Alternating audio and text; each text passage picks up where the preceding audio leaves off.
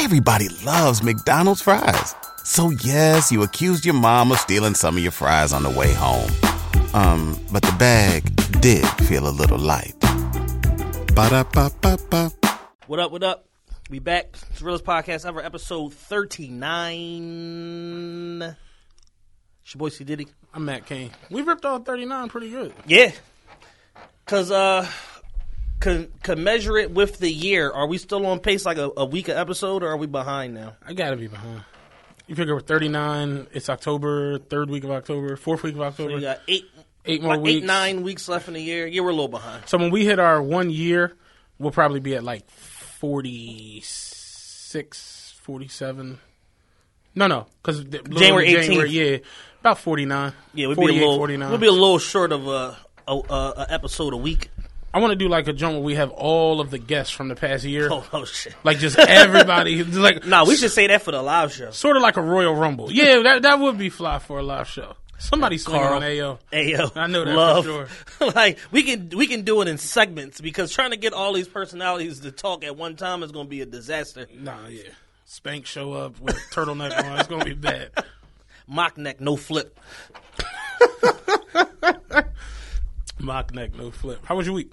Um, my week was good, man. I'm in the process of uh, getting all this little stuff in line for this uh, to do my pre-approval to get this uh, triplex. That's what's up. um, in uh, in Overbrook, decent neighborhood. Um, I think the guy who's uh, who's trying to unload this thing is having some legal troubles.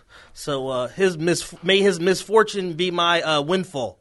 So uh, it's basically like it's beautiful joint. Uh, first floor is completely redone. The second and third floor need like a little bit of work. It's like an older update, but it's decent. Like it's moving ready. Already got one tenant in the building, so I'm trying to like get this pre-approval done like this week and quick close this joint in like less than 30 days and start making some money off this Mm, property. I can dig it. I want to do something good, man. I want to do start doing stuff like that.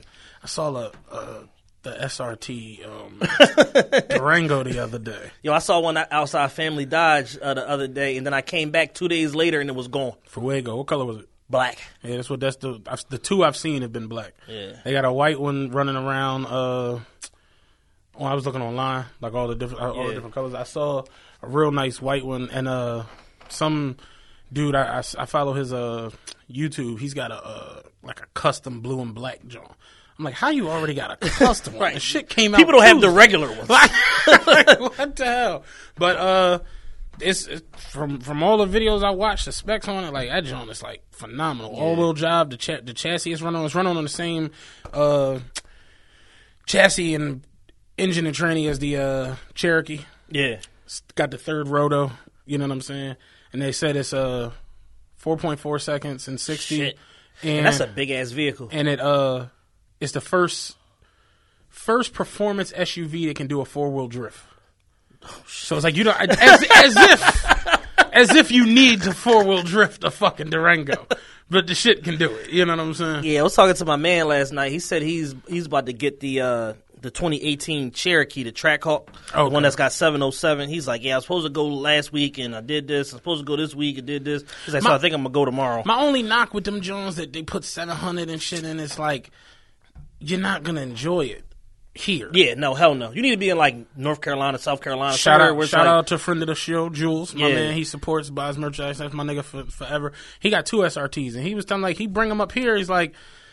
Pothole. Yeah, no, yeah, it's miserable. It's like Chasm in the You ground. figure he in Orangeburg, so it's like Yeah. South Carolina. He can rip off. I be looking at his videos. He just casually doing one thirty, going to store to get something to drink, like because it's so much Snapple run. It's so much open road down there. The shit is just way different than up here. So it's like having a, a fly SRT, whatever. I, I fuck with it, but like once you start talking about like Hellcats and the uh what's the the John they making that's got nine hundred in it, uh the Demon. Oh, the demon. Yeah, they took the back seat out. yeah, it's like now you're in a race car on seventy six. going 34 miles an hour. If you're the lucky. posted speed limit is 55. You're going 34 the whole way. You're going thirty four at one in the morning. Yeah, because somebody's grandmom uh, popped a tire in her Hyundai Elantra, and now everybody's stopping to see what's going on. Let's do this for a second, because how awful was Philadelphia? If somebody is broke down in the shoulder, the whole seventy six Like, or pulled over. pulled over The, he already got his man. It's cool. from six seventy past to King of Prussia. that shit is a nightmare. Oh shit, who cousin is that? True story. Uh, one time it was hilarious. I was driving on 76 and I, you know, you get a Charlie horse. Yeah. And it, I mean, it, the shit just came to me. like, I'm, it, that shit came like Apple for they $10. Like, it just, it just came out of nowhere. And I'm like, it's no way on earth I'm gonna be able to drive home and walk this joint out. I gotta get the fuck out of this car. Pull over, and I start walking on the, the shoulder because I got this. I got a Charlie horse. I gotta get this shit out. So I'm just walking on the shoulder. So Sticks is driving past me. I never forget this shit. The nigga Sticks pulls over, jumps out of his truck, and comes running down to me on the, the shoulder. He like, yo, you cool? You, you straight where you will? You alright? I'm like, yeah, I got a Charlie horse. He like, man, if you don't get the fuck up. I was, getting, mind you, my truck was at 30th Street. I'm damn near like Gray's Ferry. I'm just walking. I gotta get this shit the fuck out. Ah, that shit was hilarious. Alcole was walking on 76 to get the Charlie horse. That's fucking hell. Yeah, hilarious. but 76 is a nightmare all the fucking time. Y'all was both stuck in gazillion miles Yo, of traffic man. getting up this motherfucker. um, pray for all the people that was involved in the accident. Yeah, the accident on Ridge Pike. It was awful. I, I was, I was, Matt was dead in the center of. it. I was dead right there. I was sending Chad little. I'm like, yo, this shit is bad. I, was- I was right there. So you definitely pray for all Yeah, of pray them. for everybody. Um, you know, if anybody lost their life, rest in peace. It was definitely a crazy, crazy, crazy accident. And then the byproduct of it is that they literally pushed all the traffic. For those of you who know about like uh, Plymouth meeting slash uh, Roxborough area and all that shit, where that shit all meets at, is like, all right, Ridge Pike is a highway. Like Yeah. where Ridge Avenue, Henry Ave meet, and then turn to Ridge Pike, that shit is a highway or whatever. So initially, you got like four lanes, like five or six lanes across, and then it slowly gets down to like four or whatever the case may be. So they have this shit shut down before you get to the friendlies or whatever, and they're pushing all the traffic Down Bell's Mills. down Bell's Mills. The funny which part, is one lane. The funny part about this is, I literally text this nigga at three o'clock. Yo, like, I, I literally yo, had no idea where you were. I'm like, yo, it is a nightmare out here. I'm telling him, I'm like, they shut down Ridge Pike. This joint is awful. We're supposed to be at the studio. I get here, nobody's here. I text everybody. you know where niggas is at? In the traffic. I'm like, how would I text you? I get to the shit and I'm like, it's five fifty, and I get to the shit and I'm like, I have two choices here. I can turn around and go all the way back Yeah. to uh, Route One and go up the boulevard, and that's going to take fifty minutes. Or I can go through this shit. Hopefully, it works out in my favor, and maybe I'll get to the studio in thirty minutes. So that's what I did. And I ended up getting here in like thirty-five minutes or When I saw them funneling everything down Bell's Mills, I'm like, oh, ain't no way in hell I'm coming back up this. That's gonna be terrible. because the people that was like trying to go to like Plymouth more in the Plymouth meeting and to uh Lafayette Hill and shit, they just was like they didn't know what the fuck to do. So they just was like we're just gonna go down Bell's Mill so we get to Germantown Avenue. Like they didn't have a plan B. No. Like and that shit was locked up and then just got caught in the traffic coming from the damn Eagles game. Yeah. He said he left at four o'clock. he just got here. Four oh six. He just got here at six forty five. it's no bullshit. Ten ambulances, a gazillion fire trucks, and I pull. And the, the lady was like, "You're not gonna be able to get through this." I'm like, Neither are you.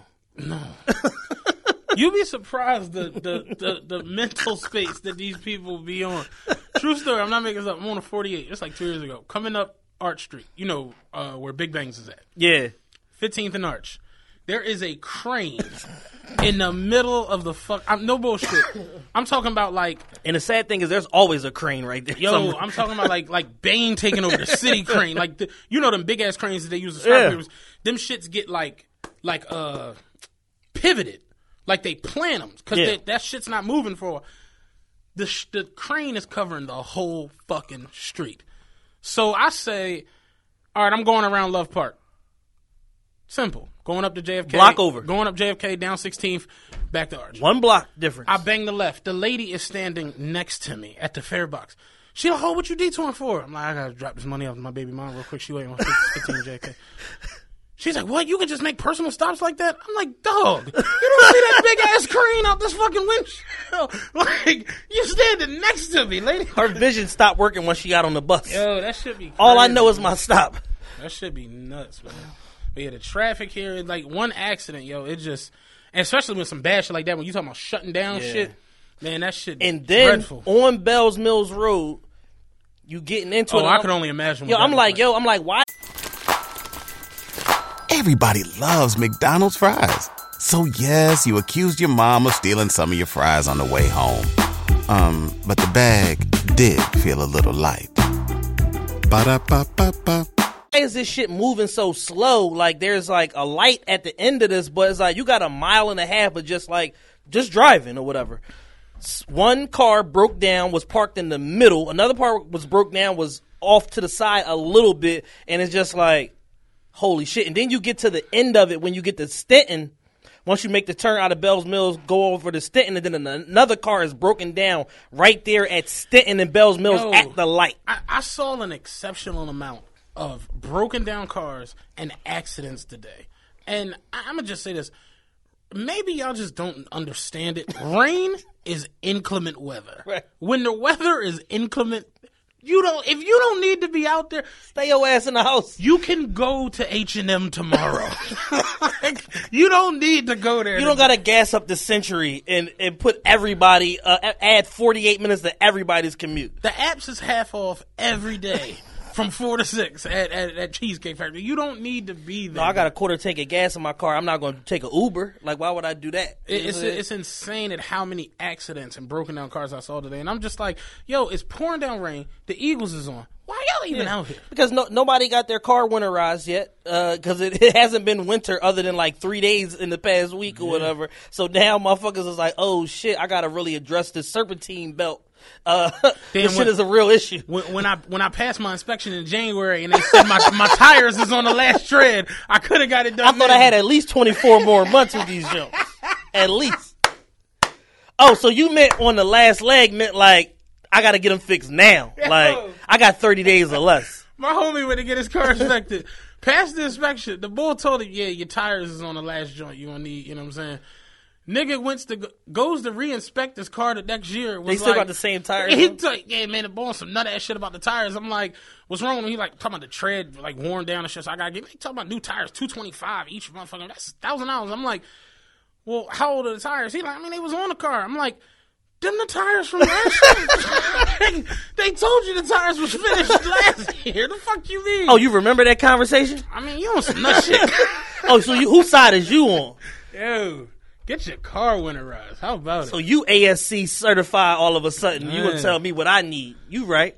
Shit crazy. I definitely saw a lot of accidents and a lot of broken down cars today. Yeah, man. Just be careful, man. Yeah, be careful, man. Oh, Like, yo, if if you drive in a car, like I drive way different when I'm in a car by myself. I be texting, doing shit. I I, I, I gotta eat that if I if I fuck up. It's on me. But once like my lady, my dad, my grandpa, my my my don't let it be like a baby, you know, my sister, Yeah. my niece, son. You gotta drive so cautious. I see dog, the chick the other day cut in front of the bus. She driving a LeSabre thumbtacks holding the roof up like freeway. I'm talking about ripping in the LeSabre. Young boys in the back seat, no car seat, Sliding around. sliding like he in the ju- the jumper the uh, the playground joint at Chick Fil A. Like he just jumping around and you ripping through traffic. It's like yo, one false move, you switch cheesed up. Don't do that. Yeah. And, and then you know that situation I saw today, man. Pray for them kids, pray for all them people, man. Like it was it was a bad accident. So it is what it is, man. Yeah, definitely. Just some uh some some some quick things real quick before we really get into the meat of the show. Um I watched something really good this week on uh YouTube. I've been seeing this shit for weeks and I finally like sat down and like watched a couple episodes. The Complex Blueprint series. Have you seen any I, of these? I haven't watched them, but I saw it. They did uh, one on uh, Bobby Hundreds, who has the clothing brand The Hundreds. They did one on Ronnie Fieg, who has Kith and obviously Ronnie Fieg brand and all of that. Partnership with uh, Asics, uh, Asics, Reebok, and now Nike. He just did Nike Sportswear or whatever. Um, who else? Uh, the guy, I think his name is Josh McPheters, who owns Stadium Goods. Okay. Um, they talked about that, and it's basically like what it is is it's, it's a it's a focus series that Complex does interview and Pusha T they did one with him too. It's a focus series on entrepreneurs and entrepreneurs and artists and talking about their you know their beginning, their struggles, um, like the apex of their career and then what they're going to be doing forward. So it's like broken down into like four different parts. And what's dope and inspiring about it to me, and I shared it with my man Big Dan, he shared it with somebody. So it's like definitely something that when you see it, you're going to have somebody instantly in your mind that you be like, yo, somebody that, that can benefit from this shit. Camaro Rob, watch this shit. I know you'll get like a ton of ideas from the shit. But what's so dope and inspiring about it is that it's like all these different entrepreneurs and hearing their stories, no, none of their stories match up. Like literally, like everybody had a different path to their ultimate success. Some of them are, you know, are still growing. They haven't even like apex yet for real, for real. Did they do a joint on Supreme? They didn't. Because I saw something the other day about the They do a Supreme bunch of shit on Supreme. Period. because it was like supposed to be like a street brand, but now it's become like like it's like Ralph ultra Lauren. luxury. Yeah, exactly. Yeah. So what's dope? It's, it's, it just shows you that's like you know when you're an entrepreneur, it's like nobody's path is the same, and then the other part that's dope is like all every single one of these people had to overcome a notable struggle in order to get where they at, or repivot what their original strategy was and do something different that got them to their success point. Charlemagne uh, in his book made a real good point to that. It was like our culture has this thing. It's like especially the millennials, where if it's not an instant gratification and an instant Oh, check. I'm not gonna do it. It's like you're not supposed to do it for that. You're supposed to do it for the culture that you want Yeah. to be a part of. And it's like yeah, like that's. Uh, I, I heard they was pretty good though. I haven't watched. It. Shit it is excellent. Like it's excellent. That's what's up. Um, so that's like the dopest like shit that I watched in like a long, long time. And then the second point is just like ESPN is like in the fucking toilet. Like, um, they've been firing people all year long. Um, it's basically the the chickens have come home to roost on that NBA deal. They overpaid for the shit just to get the exclusive NBA rights and had to fire all these people. And now the content sucks. We literally are sitting in the studio now and just looked at the website and it says. Who had a headline that says who had the best sneakers in the NBA week two? It's like, yo, y'all are fucking uh, sneakers and stuff now. Y'all a fucking You, you, sneaker ain't blog. see, you ain't see the uh, the tweet I had? That shit had like 900 retweets. No. I, I, I, I screenshot it. I turned on ESPN. The headline said, "Should LeBron be more open to Tristan's relationship with the Kardashians?" And then my next picture was a nigga hitting the off button on the remote. I'm like, what the fuck am I watching this for? Like, yo, ESPN. This shit is a tripping. it's a sports site. It's a gossip blog. It's a fucking uh, relationship site. Like it's everything. Sneakers. Like like this shit is so past sports, and that's where it's like uh Shannon Sharpe was saying it's like people oh why do y'all mix sports with this? It was like, well, y'all mix it. Yeah. It's like y'all make this shit a part of like everyday. Like he's like back in the day, they didn't do any of this flag flying and planes flying over the stadium. They didn't. They only did that for the Super Bowl. Yep. He's like they didn't do this for every single game. every single game, He was every like- single week. Back in the day, they didn't show you what everybody was wearing coming into the game, what they was wearing leaving the game. He's like, but you got now.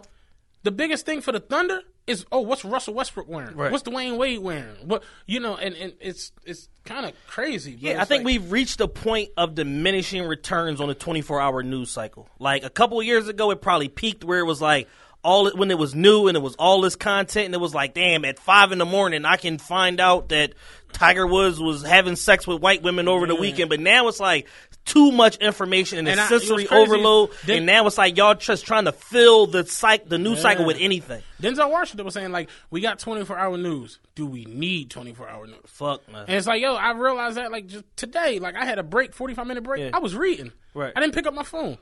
And I got to my break and went back to work, and it was just like, yo, I really didn't need nothing right there. I, you know what I'm saying? It's like we've literally got to where we feed motherfuckers wake up middle of the night. They on. Let me see Yep. what happened. Let's see what's going on on time. Like, you don't need that shit. It, it's like, Yeah, you know what I realized last night? We have 24 hour news in uh, in in in the the world as a whole, and I can't I can hardly get 24 hour food in a major metropolitan city. There's like six places in the whole city of Philadelphia where you can get food 24 hours on a fucking Saturday night. good food. Now you're down to two places. Yeah, it's, it's like it's like 24 hour food in Philly. You Google search 99 Wawas. Yeah. there's like Midtown Three Diner. It's, it's either Wawa, South Street Diner, or Wawa. That's really what it is. And then like last night, right? I called two different diners trying to order. I, like I don't want to sit in the fucking diner and wait for my food. So I called two different diners. Like, hey, I want to place order for takeout. They're like, yeah, we stopped doing takeout orders at eleven o'clock. So I said, so if I walk in there right now, I can't do a takeout order. No, you can, but you can't do it over the phone. So what fucking study have y'all done? Look out the window, bro. What fucking study have y'all done that shows that the likelihood of people picking up their food is less between the hours of fucking 11:01 p.m. and 4:59 a.m. I remember the the one place on uh, Woodland Ave pizza place. I can't remember the Woodland name of it. Village? Nah, uh, I think it was. I can't remember the name of it, but they their business phone was a cell phone.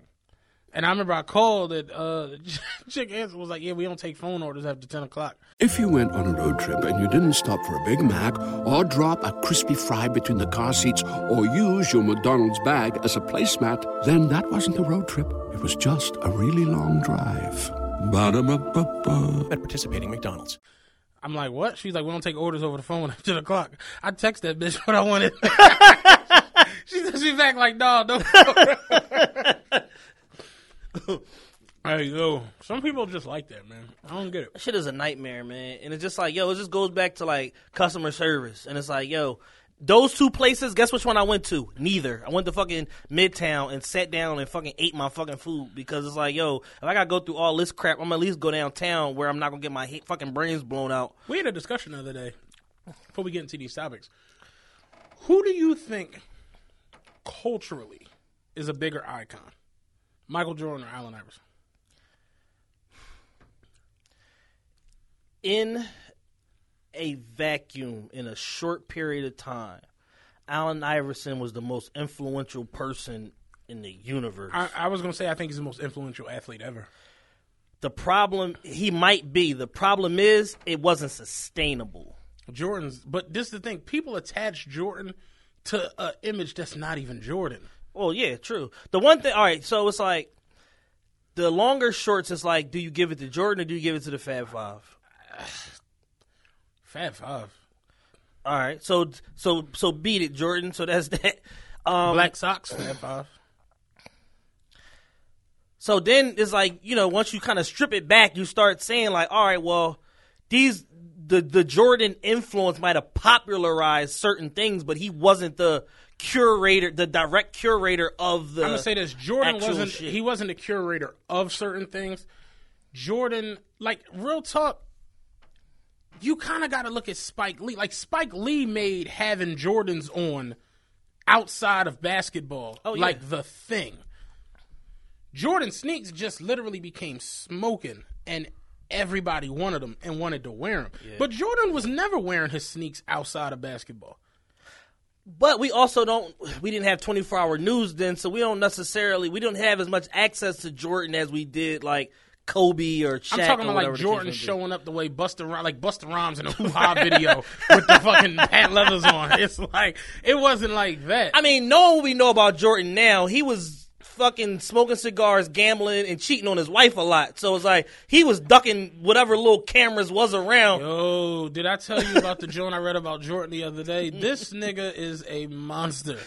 Jordan used to go on cell phone dates. You ever did you read this shit?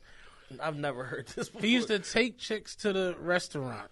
He go on one side, she go on the other side, and they eat and talk on the phone. So what nobody seen with the bitch. I'm like, yo, Jordan, crazy. I was reading this shit. what type of diabolical Doctor Evil speed dating yo. shit is this? You off the hook, dog.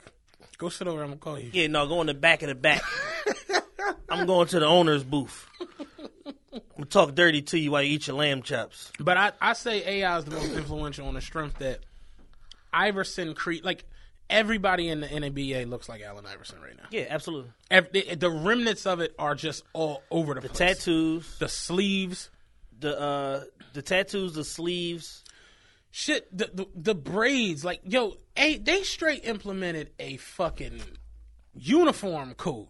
Yeah. because that nigga was showing up with fatigues and ice, and they like, all right, we, we you, you Enough is enough. Enough is enough. How much ice do you have? The four XLT side T is is is enough. That nigga showed up for his first ever interview he did with Chris Rock. He had on a T-shirt with Biggie and Pac, a fatigue fitted and ice. it's like a AI. Like AI, AI was the first person I ever seen with like niggas talking about like bust down shit. Like he had like chunks, like huge whole stones, like set into his fucking Rolex. It was the most obscene shit like I ever seen Like, in my life. and- Like him and Puffy. If you look at back at the NBA before him, it's like niggas was showing up in like like Chinese collar suits and fucking big ass turtlenecks, old school Coogi sweaters, and then he showed up and it was like every like Nick, yo Shaq and them was showing up to the games with wife beaters and chains on. Yeah. That shit just became a thing. Everybody had braids and the suits was gone. Niggas was showing up in cargos and trees. Everybody had a posse. that shit changed sports. They straight. I, I've never seen that like that where they just was like, all right, if you come in here dressed like Iverson, you're getting fined. Yeah. That's how that shit got. And you look at the way it is now, like LeBron covered in tats. Everybody's tatted. It like AI to me is the most influential athlete ever. He literally, he just revolutionized what the NBA looked like. So it was a discussion we was having the other day at the show. No, it's a do- it's a dope discussion because it's like culturally, it's like just certain shit just all, all, all automatically like takes me back to AI. Like when I hear certain uh Jadakiss uh verses and shit like that, I think of AI because of the commercial that they had together. So it's like culturally, like he's embedded, like in even that was like some super like AI Other shit to yeah, do. Like, like- you put Jadakiss in the commercial, like not like. Whoever the Justin Bieber at the time Yeah. was, fucking Jadakiss. Like, Like AI was showing up. I remember he showed up to the game with an AI jersey on. I was like, that's the illest shit I've ever seen. the most AI shit ever to do. He had an AI jersey on with a bunch of ice, and it was it wasn't like like a that's his game jersey. It's like a oh he grabbed the Iverson throwback. that's how this shit came off. Like AI was he was crazy influentially. So I don't know. That was a, just a good argument. Let's start with some of the the, the rundown of the show. real quick um I basically like extended the telethon to a couple people like that we personally noticed on our personal network. Um, three people were smart enough to take advantage of it, so shout out to them. Uh, check out uh, Hip Hop Culture Podcast Tissue in the Tape with Heat Holders Phillmatic three six five. That's P H I L L M A T I C three six five and Davis Backwards on SoundCloud, Apple Podcasts, Google Play, and WRSPN.com. Um, Tissue and the Tape is basically on all social media. They talk about music, sports, politics, entertainment, and more from a hip hop generation. Um, and their hashtag is respect the heat holders with a Z. And they want to get us on the show at Yeah, he point. hit me about that. I want to do that. I, he said Wayne's uh, not responsible for Drake and Nicki. I'm like, I can't wait to get. Yeah, no, there. we had me and him had an in depth discussion about that. I'm like, no, absolutely not. We, we- like, no, no, uh, no Lil Wayne uh, credit removal. Yeah, no. We're not doing that. So, uh, so that's the first one, and I'll just you know kind of shoot the other ones, uh, you know, as we kind of go through these topics or whatever. Um, so the first topic, and this is something that we was talking about on social media this week. Yeah, I, I, I, got on social media and I saw the, the onslaught, and Yeah. I'm like, where where did it even start? Uh, Like, what was it for? Russell Wilson made that video dedication to Ciara. All right, cool. The one where he was like talking about you're Yeah. the best thing in my life. Yeah, yeah, okay. yeah. But in the video, he just has like a Napoleon Dynamite-ish like way that he's like delivering his message, and it seems like he has a white van and a rag covered in chloroform on it because the way he discusses Ciara is like he never met her before, and he doesn't have a kid by her. It's very strange and awkward. So that's where the whole onslaught on social media came from was this video, and then basically people were there was a line drawn into Twitter saying the other day, and it was just a whole big ass debate because now like all of a sudden to all these chicks that you know got three baby dads like Russell Wilson is like the quintessential man because he saved Ciara from a toxic relationship, and I'm like yo if that's the case, then why do why do all your baby fathers have four felonies? I'm confused. So then it was like a whole thing against Chad and people that you know I personally know was cursing me out and shit like that. But that's neither here nor there. So the topic that we're discussing is is Russell Wilson the corniest nigga on earth? Uh, nah, it can't be. there has to be somebody cornier somewhere. I'm corny, Jordan. The the best quote in this whole mix was from you. I think Russell Wilson's corny, and I'm corny. Yeah, so that's how I you mean, know he's, corny. I, I said that. I'm like, I'm, I'm corny, so I, I understand. game recognized game. Game recognized game. You know what I'm saying? Like, I, I understand corny. It's like, yeah, I think he's corny. So it's like when people are like, oh, he's not corny. I'm like, nah, Nah, he's he- he's extremely corny. There's never no way around that. the question that was posed to me is how is he corny? And I'm like, I- I could pose the same question back. How isn't he corny? The same reason why it's like you respect Kobe. You understand? You respect Kobe Bryant. You didn't want to put on Audi TT Adidas. you know what I'm saying? he he just doesn't have the sauce, man. And, and, and and in a vacuum, when you're looking at the sauce god future compared to her new man, it's like hard not to make the direct comparison that one is dripping in sauce and the other one has no sauce whatsoever. Like OJ just got out of jail. Who needs an alarm in the morning when McDonald's has sausage, egg, and cheese McGriddles and a breakfast cutoff? Ba da ba ba ba. again. The This sauce ni- master. This nigga's riding around in a white Bent, Lo- Bentayga, hanging out with white supermodels. white women hanging from him, White women can't lead. They, adorned in white it's women. the Jews. Did you see the? She was like, "Yeah, we we doing our photo shoot," and OJ walked in. It's like, "Oh wow, that's really OJ." really OJ, OJ like, "Yeah, bitch, Juice is here." most charming motherfucker in history. They said, "Yeah, OJ left the photo shoot and hopped in. Guess what? A white SUV, but not a Ford Bronco. No, he's in something much nicer, a two hundred and sixty thousand Bentley truck." OJ just sitting there, chill, chilling. Yeah, you know about it. It's like, yo, some people is just so sometimes either you got it or you don't got it. Sometimes you can develop it. And the whole point that I made about how Russell Wilson is corny, I'm like, it's his demeanor, it's his delivery. The way he delivered that message was in a way that's like, I'm hiding in your bushes. and soon as you walk up to put your key in the door, the chloroform rag is going on your face. That's how this shit struck me. You know what I'm saying? And it's like, yo, I got three brothers. So it's four of us total. I'm the oldest. My brother Steve is right behind me. My brother Tyrese, and then Zach is the youngest. Zach is uh 19 now. Me and Zach got all the sauce. Chad, Steve, Zach, and Tyrese. Where did Tyrese get in there? Long story. Yeah, because I what? So me and Zach, Zach is me all over again. He got all the swag, all the sauce. He's 19. He's fucking. He a uh, uh he a sophomore in college now. When he's a freshman, he's fucking the seniors. Like he's just at Virginia Com Virginia uh, Union having Union. having his fucking way. My other two brothers, they don't have no sauce. They fucking great men. They uh they they treat their women with respect. They're responsible. they got What y'all can't see is the fact that Chad points at me when he talks about great men. Like, all right, you don't have sauce. You're you're a great guy. You know what I'm saying? So it's like that's having the sauce is not the end all be all. But as women, don't pretend like y'all don't see certain men and be like, I gotta have this motherfucker. You know what I'm saying? Because you recognize the sauce. And you looking at this motherfucker like, I gotta have him. And I'm gonna figure out a way to have this motherfucker at all costs. You know what I'm saying? So you're not doing that with your fucking accountant in most cases. Like you're not lusting over your it's accountant. not necessarily a occupational thing. but it can be. Cause it's a lot of corny. I mean, you think I'm corny? I'll bring you up there, boy. I'll show you what corny really is. Like it's just the way it is. It's like it's it's corny and it's not corny everywhere. Yeah. you know what I mean.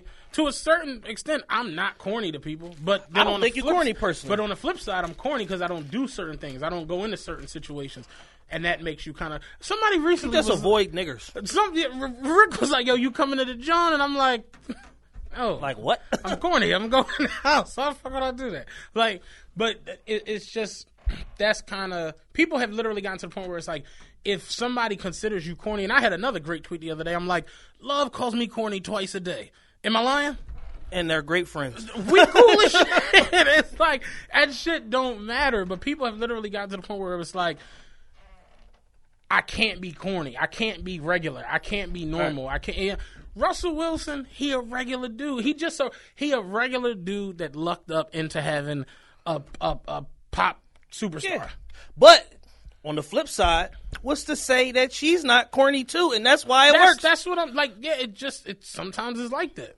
or sometimes opposites attract. You know what I'm saying? I had her in the prior relationship as being like, you know, they had they had creative license. They had a creative relationship that bonded them mm-hmm. and made her say, "Damn, this guy is different than what I thought." Despite the fact that he has 19 baby moms, when we're dealing one on one and we're creating and he's creating these incredible melodies and top lines, da da da, that your talent will will have, have a way of endearing a woman to you and making her forget all the outside mm-hmm. influences, all the bad shit about you that exists outside of that creative space.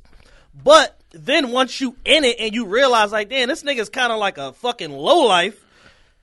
I need to switch some shit up about this motherfucker. And then when it don't work, now he's painted as the bad guy when all he was doing was being the guy that he was all along. Faith and Biggie. It is what it is. You know what I'm saying? So with that being stated, it's like Mi- Michel'le and Suge Knight. Suge, bitch was bitch ain't had no groceries. Suge showed up with some food. She like, damn, he really nice guy. Yeah. You don't know he got people pissing on people in the studio. It's like it he just, just had somebody follow Jerry Heller home yesterday. you just don't understand. Believe it or not. Dude. So it's like you know that, and and part of, and, you know, Chris Rock talks a lot about uh, uh, men and women's our test in life and the things that we desire. A man's test in life is typically a woman. A woman's test in life is usually lifestyle and material. So sometimes when those two things intersect, you know what I'm saying people that don't have no business fucking with each other end up fucking with each other. So that's probably you know the situation between I, I, I said Ciara that, and Future. I said that the other day. I'm like, if Russell Wilson couldn't throw a pigskin, yeah, like if, if Russell, it ain't happening. if Russell Wilson was like, I give him, uh, you know, If he was a store manager at Home Depot, which is a cool position. fuck that. I'll take it a step further. If he was a master electrician with his own company making five hundred thousand a year, he ain't pulling Ciara. Fuck no. He ain't pulling half the chicks to be talking. That's all talking all that shit. I'm like, yo, y'all went. I was like, I was like, for all my college educated black women, y'all went to school with ninety six thousand Russell Wilsons. Believe it or not, just because he don't throw the foot, like, like don't don't only include what he does for a living in the end result of how much money he makes. That same personality type, that same uh yuck. All shucks type of sh- that same type of guy, smart, driven, probably got his own business or nineteen properties or some shit somewhere. Y'all overlooked him. You know why? Because you was chasing the fucking uh The scammer. the, the, the one that was swiping uh, and wh- who pieces was hitting every fucking day. So it's like, don't make me seem like I'm crazy because now you 30 and you've grown up and you tired of fucking drug dealers and scammers. Seriously, all, the chicks be like, you know, I I, don't, I only mess with niggas to get money. I only do this, and I be like,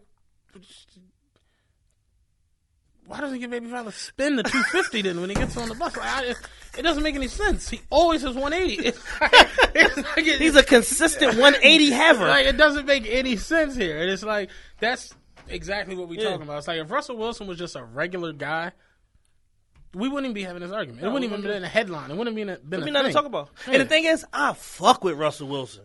I don't necessarily fuck with it. I but- fuck. I like. I, re- I respect his talent, his game, all that shit. Like he's an overachiever. You know what I'm saying? They, as far as his grading out in the in, in the NFL, coming into the NFL and all that shit, he's an overachiever. He's a Super Bowl champion. He would have been a two time Super Bowl champion if Pete Carroll wasn't a complete fucking Complete shithead idiot, yeah. in that fucking other Super Bowl. You know what I'm saying? So I respect the man immensely. And at the end of the day.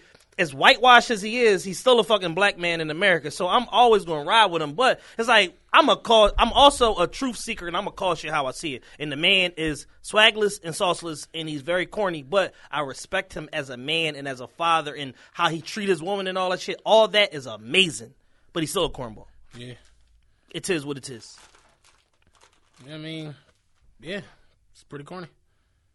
Y'all can't see me. I'm shrugging. And I I know corn. so, Matt's our resident corny specialist. hey, listen, man. You want to talk corny? Come out at me. I could really take you into a whole nother realm of corny. If I take, I ain't gonna diss nobody. I won't. but, but Spend a day in the deep. come up there for a single day, boy. I'm telling you, you and me some characters, man. Holy shit, man. Oh goodness, that's as shit. Um, staying with the NFL, uh, Texans owner Bob McNair completely out of pocket. Uh, in the last couple of weeks, we've come to find out there was apparently a, a private meeting amongst the owners and the execs from the Players Association and stuff like that. And in that meeting, he was when they were talking about like the nature of the protests and trying to come to some sort of middle ground between the players what they want to do and what the owners want them to do and how they want to represent the league. He stated, "We don't need the inmates running the asylum." And this whole thing getting out of control, and now his private comments have gone public, and now it's like a whole firestorm. Uh, DeAndre Hopkins walked out of practice the other day when the fucking story broke, and they had to beg a bunch of other players not to leave practice also. And since then he's issued like some half-ass fucking apology and some spin fucking story that some well-paid PR wrote or whatever the case may be. How do you personally feel about this situation, and how do you think th- his his comments are relative to the other 31 owners in the NFL? I, you want me to be like honest about this? Brutally honest. It's never gonna change. I like. I honestly, I don't understand what they said today. The Texans, a bunch, almost the whole team kneeled before the game. You know, in unison against their owner for the remarks. I'm like, yeah, and then they got up and went on the field and made him a bunch of money. And played the game. You know what I'm saying? Played their little hearts out against the Seahawks. It's like they went out there and made him a boatload of fucking money. It's not going to change because it's not going to change. Right. To make it change, we spoke about it the other day, and like Rob was on the tip, like, oh, you know, the players striked in '87 and it didn't work. I'm like, yeah, but in '87, the game is different. They didn't have players controlling what they control now, as far as outside of the game. You know what I mean? You got J.J. Watt, who is like a universal figure now of Odell like Beckham hope. Jr. Real shit. JJ Watt, like, then he raised like thirty-five million dollars or Yeah, some, some crazy, crazy shit. shit, yeah. He was trying to raise a hundred grand. He's a universal figure. Odell Beckham is a universal figure. Yeah, a global ambassador of the game. Tam, Tom Brady, they are universal figures. Von Miller is on his way Yeah. there.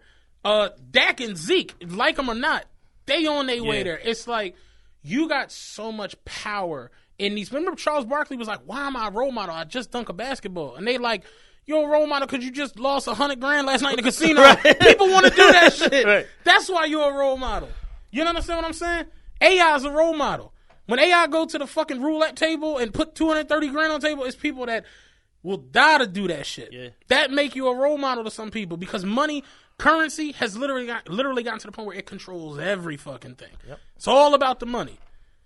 Plus, said, don't worry if I write rhymes. I write write, checks. checks. Niggas was like, that line was hot as shit. He You didn't know write the you- line. You know he do got a point, right? got a fucking point. But that's really where it is. It's like the money controls everything. So these dudes ain't gonna stop because they they need the money. yeah. And on the flip side, he don't give a fuck about no backlash. They, they ain't go out there and fucking throw that pigskin. Right. The bull, uh, Clippers bull. Oh, Donald Sterling. Like it's all good and dandy to be like, yeah, the Clippers got him the fuck out of there, and he don't own no team no more. He, left with got two point billion. two point four billion to leave. It's a nice severance package. But yo, sell your family. For And here's the thing, right? billion. Looking at looking back at that situation because Draymond made a good point, and he's like, these comments are very Donald Sterling esque, aren't they? Like he's like he's like the whole he's like you know last time I checked, like and I and I kind of made the same point. It's like the the the players and the owners are in a partnership. Yeah. Believe it's like, hey, believe it or not, I don't work for you. You pay me based upon my level of talent and my le- and my position of service. Like people, it, it's, I had to explain it the other day. Again, come up to the depot, boy. I tell you, I had to explain it because motherfuckers like, I mean, yeah, but it's like they own the rights to them, and I'm like, they don't. They don't. I'm like, do you understand what? Perfect example. You need to get your bathroom remodeled. What do you do? You get a contract. contract, right? You don't own him. You ask him, yo, can you do this for this amount? And he say yes. He say no. If he says no, y'all try to figure out a way to make it work. If he says no, he leaves. You go on about your business. Do you realize what players sign when they fucking go to a team? They sign contracts. Yeah. because they're contractors. That's what you're doing. You're contracted to play this sport for this amount of time At for this these much terms, money. for this amount of money, if you do this, you get extra money. If you exceed this, you get more money. If you go to the Pro Bowl, you get X, Y, Z. If you get all pro, like it's the way it is. it's all on a contract basis. Exactly. So these guys are at the highest level of independent contractors. You know what I'm saying? Essentially what they are. So it's like the whole thought process of an owner feeling like a team owner rather, which is basically like intellectual property in, in its in its highest form is really what it is. Because if you don't own your stadium, you really don't own shit. shit. You own intellectual property that happens to be a part of a multi multi billion dollar You saw, you organization. See, you see what's happening with, happening with the Raiders. Do what I want. Yeah, get the fuck. I can get the fuck out of here. So it's like it's it's really intellectual property. It's a fucking logo. It's a worldwide patent and a trademark that this is what we recognize to be our symbol. Mm-hmm. We sign our players to this piece of intellectual property in exchange for X, Y, Z. Usually, either some combination of the city or some private firm owns the fucking actual mm-hmm. stadium in the concessions. Unless you stupid rich like Arthur Blank, where you just own fucking everything or whatever the case may be. Jerry so, Jones type shit. yeah, so it's like the labor relations in the NFL just need to improve to where there's a better understanding that hey, y'all y'all pay us based upon what we do. It's a partnership as a more so like akin to what's going on in the NBA where they recognize like hey, y'all got the right to protest, y'all got the right to do what y'all want, blah blah blah. We'd rather that you didn't, but hey, if you do, no harm, no fucking foul Yeah. as opposed to we don't need the inmates running the asylum telling us what the fuck to do. Uh, yeah, you do because there's only 16 good quarterbacks in the NFL. There's only six or seven great quarterbacks in the NFL. If those six quarterbacks decide we ain't coming to work for the next eight weeks, y'all are fucked. I'm just keeping it a beam with you. If all if the league is seventy something percent black, Yeah. If they all decide to chill, the the week gonna look crazy. Yeah. Nobody's trying to see 53 Mitchell Trubisky's take on 53. Uh, give me a white guy. Uh, Jake Longs. yeah, fucking Kelce. Like no one's trying to watch that. So you need your star players. You need them. You need these names. You need these people on the field. Yeah. I'm looking at the thing right now with Von Miller crawling across the field after a tackle. It's like you need them. So understand that you do need, and that that's where like you have these situations where like unions have to come in because realistically, the, even the thought of having to need a union ever, it's like you hire me to do a job. I'm here, you're here. But for some odd ass reason, we can't even speak to each other in a decent manner. So we gotta, Gotta get, get a third party to come to in. come in here to keep this shit civil. like think of how crazy that is. You know, I got a union. It's like that concept is bonkers. Yeah, because y'all are so prone to violate us and to not do fair business. Without the presence of this third party, you will just be running roughshod up in here, Like, you know like you a know, fucking like- wildling on Game of Thrones. Like when we went on strike, one of the big things was the camera language. They had cameras on all the buses. Now. Yeah. What they were doing before was now it's in a contract where they only got 15 minutes from an incident to watch on the camera. But if something happened on your bus, somebody fell, ran late, somebody said you ran, cut them off, anything, yeah, they pull the tape and watch the whole day. The shit happened at 1 p.m. All right, yeah, but at, at 5 p.m., why was you uh, selling crack off the back door? Whatever the fuck happened. But it's like, yo, that shouldn't even, because who the fuck can stay righteous with a camera on them all goddamn day? It's Not almost impossible. It's impossible. So now it's like the union had to get involved, and it's like now they got 15 minutes. So when something happened, 15 minutes they Yeah. can watch, and then it's like whatever. But it's like, yeah, like the like that's really where it be. It'd be like, these owners and these companies and all this shit that go on, it'd be so much crazy shit to try to get done that you need a third par- party to come in and just mediate things. Yeah. And to see it in sports is like, yo, you you're making billions. yes, You can't just pay the man like eight million dollars that he want and go on about your business. No. no, fucking and that's where all this shit be going left, man. This should be crazy, man. Like, it, it's wild. It's like I honestly, I don't, I don't see how it changed. You got rich old white men who own all these teams. until there's any type of any more measure of diversity from an ownership standpoint in the NFL, it's just going to remain the status quo. It's like I'm not even trying to be funny. Y'all can kneel all you want. They don't what do it about do? Like I know you're gonna go out there and go earn your check, nigga. I said it. They they got up and went on the field and made I know that you're money. gonna go. You're gonna go earn your motherfucking check. You can kneel all the fuck you want, and we already then hired the media to spin what the kneeling is about anyway. So now we they, now everybody think y'all beefing with Trump. We don't even give a fuck about the original message. Kneel all you want. Real talk, man. It's a damn shame. It's like I, me personally, I, I couldn't. I hear some crazy shit like that. It's like, come on, dog. Like, it's bad enough that you don't respect what the man Colin like went off and what he was trying to do and the message and the, the light he was trying to bring to the situation. But to go back and call these men inmates, it's like I don't think people really respect football. 'cause They just never played it, never was around it, never saw. Like, you don't just wake up and got hands like Randy Moss and just be on a football field. Exactly. Like, it's hard. Like for the for the stupid athletic, like uh, the Randy Mosses, the Odells. Yeah, you you're gifted athletically.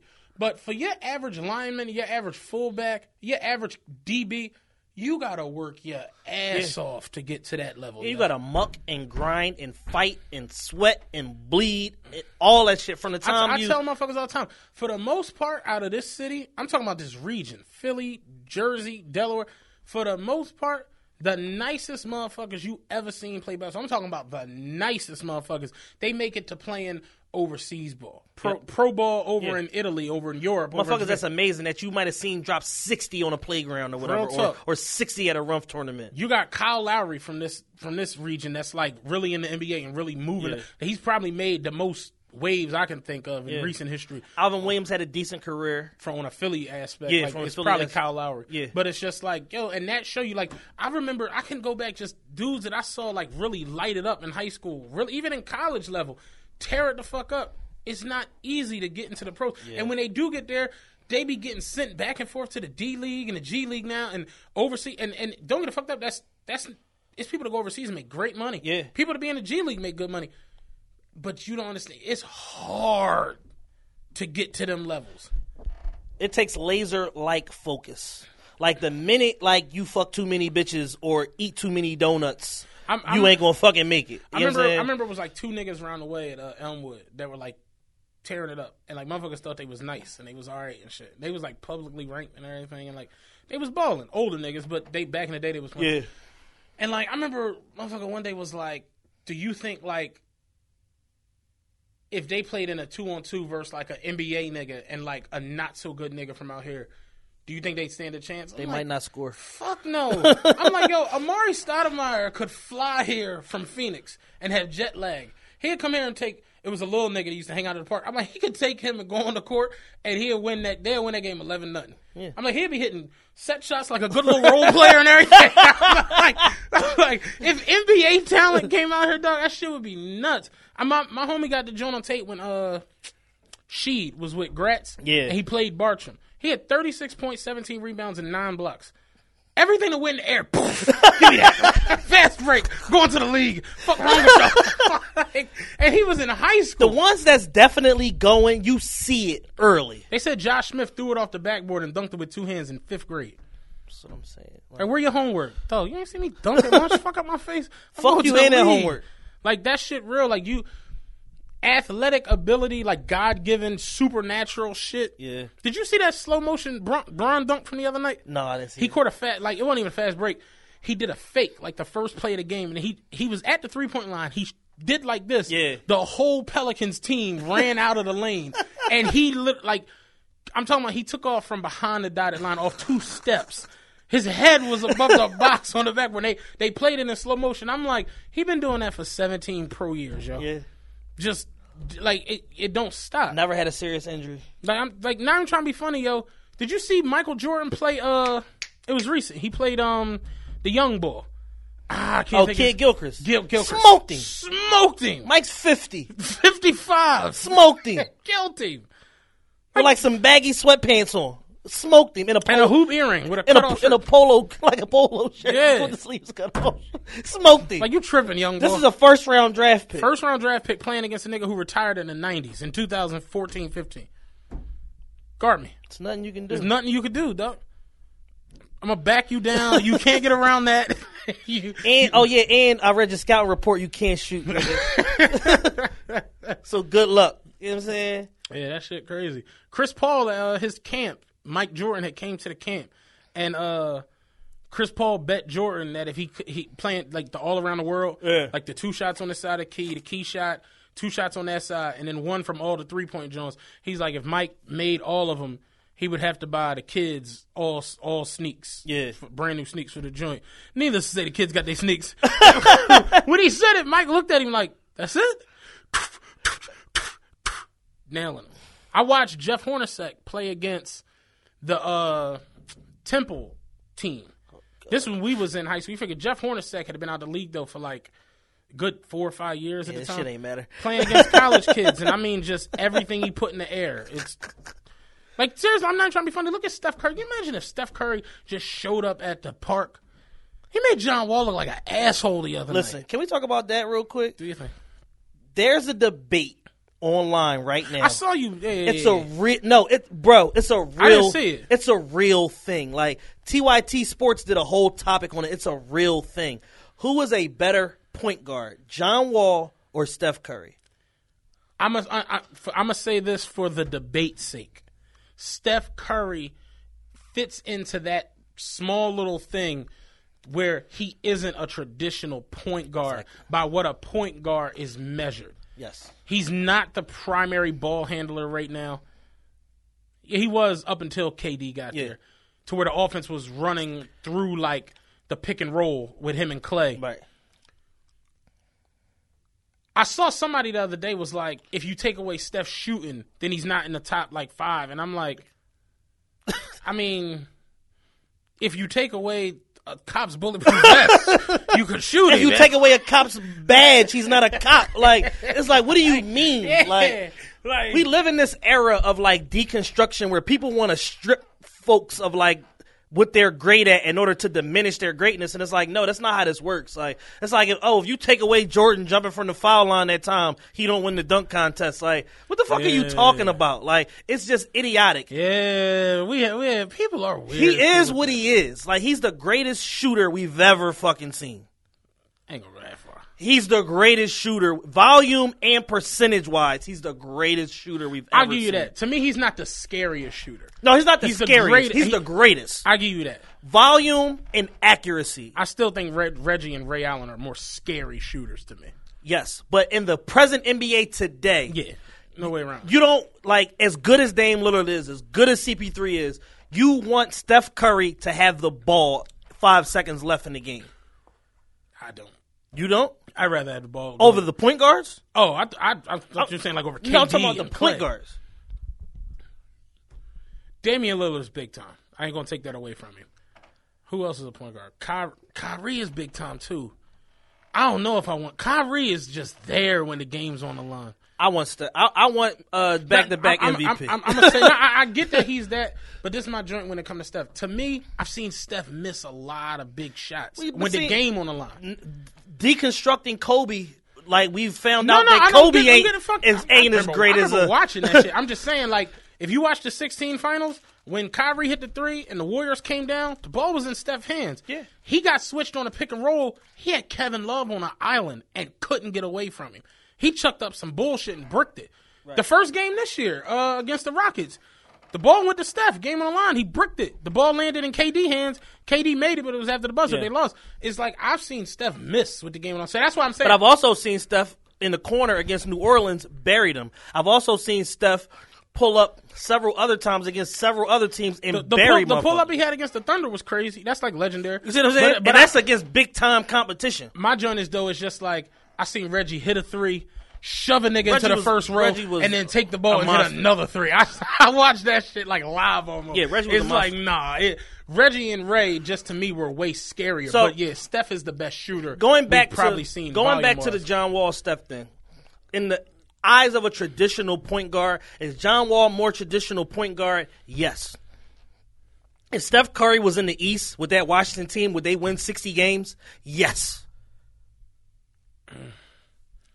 I f- Does, tra- does Steph Curry's transformative scoring and the way that he's able to keep a defense off balance translate to more wins in a weaker division than what Washington is able to do with a more quote unquote traditional point guard? Yes. I'm gonna say this: Steph Curry, Klay Thompson, Draymond Green, and now Kevin Durant. Individually, none of them niggas is better than LeBron. I don't give a fuck who wants to argue. It's just how I feel.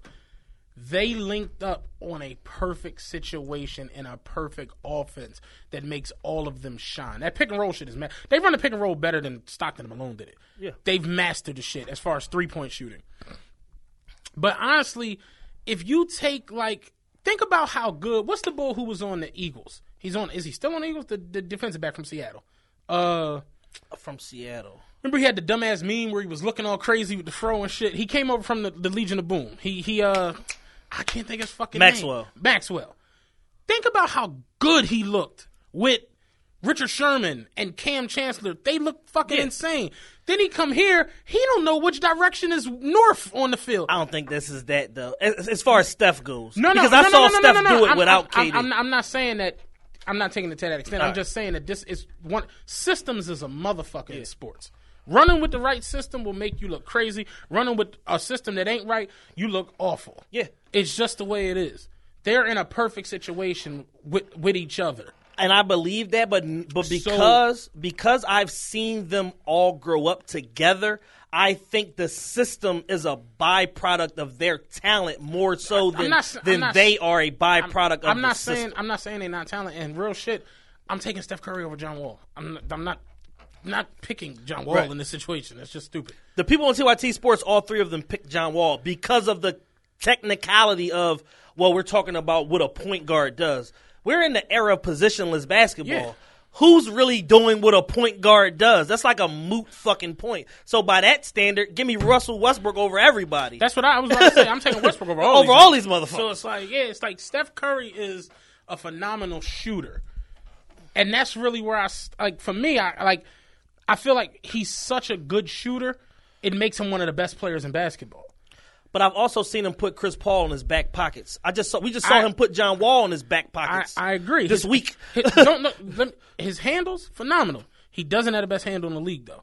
no, He's defense. Kyrie has the best handle in the league. Kyrie might have the best handle Ever. It- it's it's getting close Yeah, to ever. Yeah.